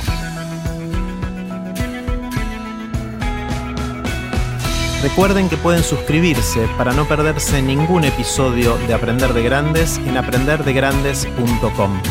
Los espero en el próximo episodio de Aprender de Grandes, cuando les cuente lo que aprendo en mis intentos por seguir aprendiendo durante toda la vida y en las conversaciones que tengo con gente que admiro. Chau.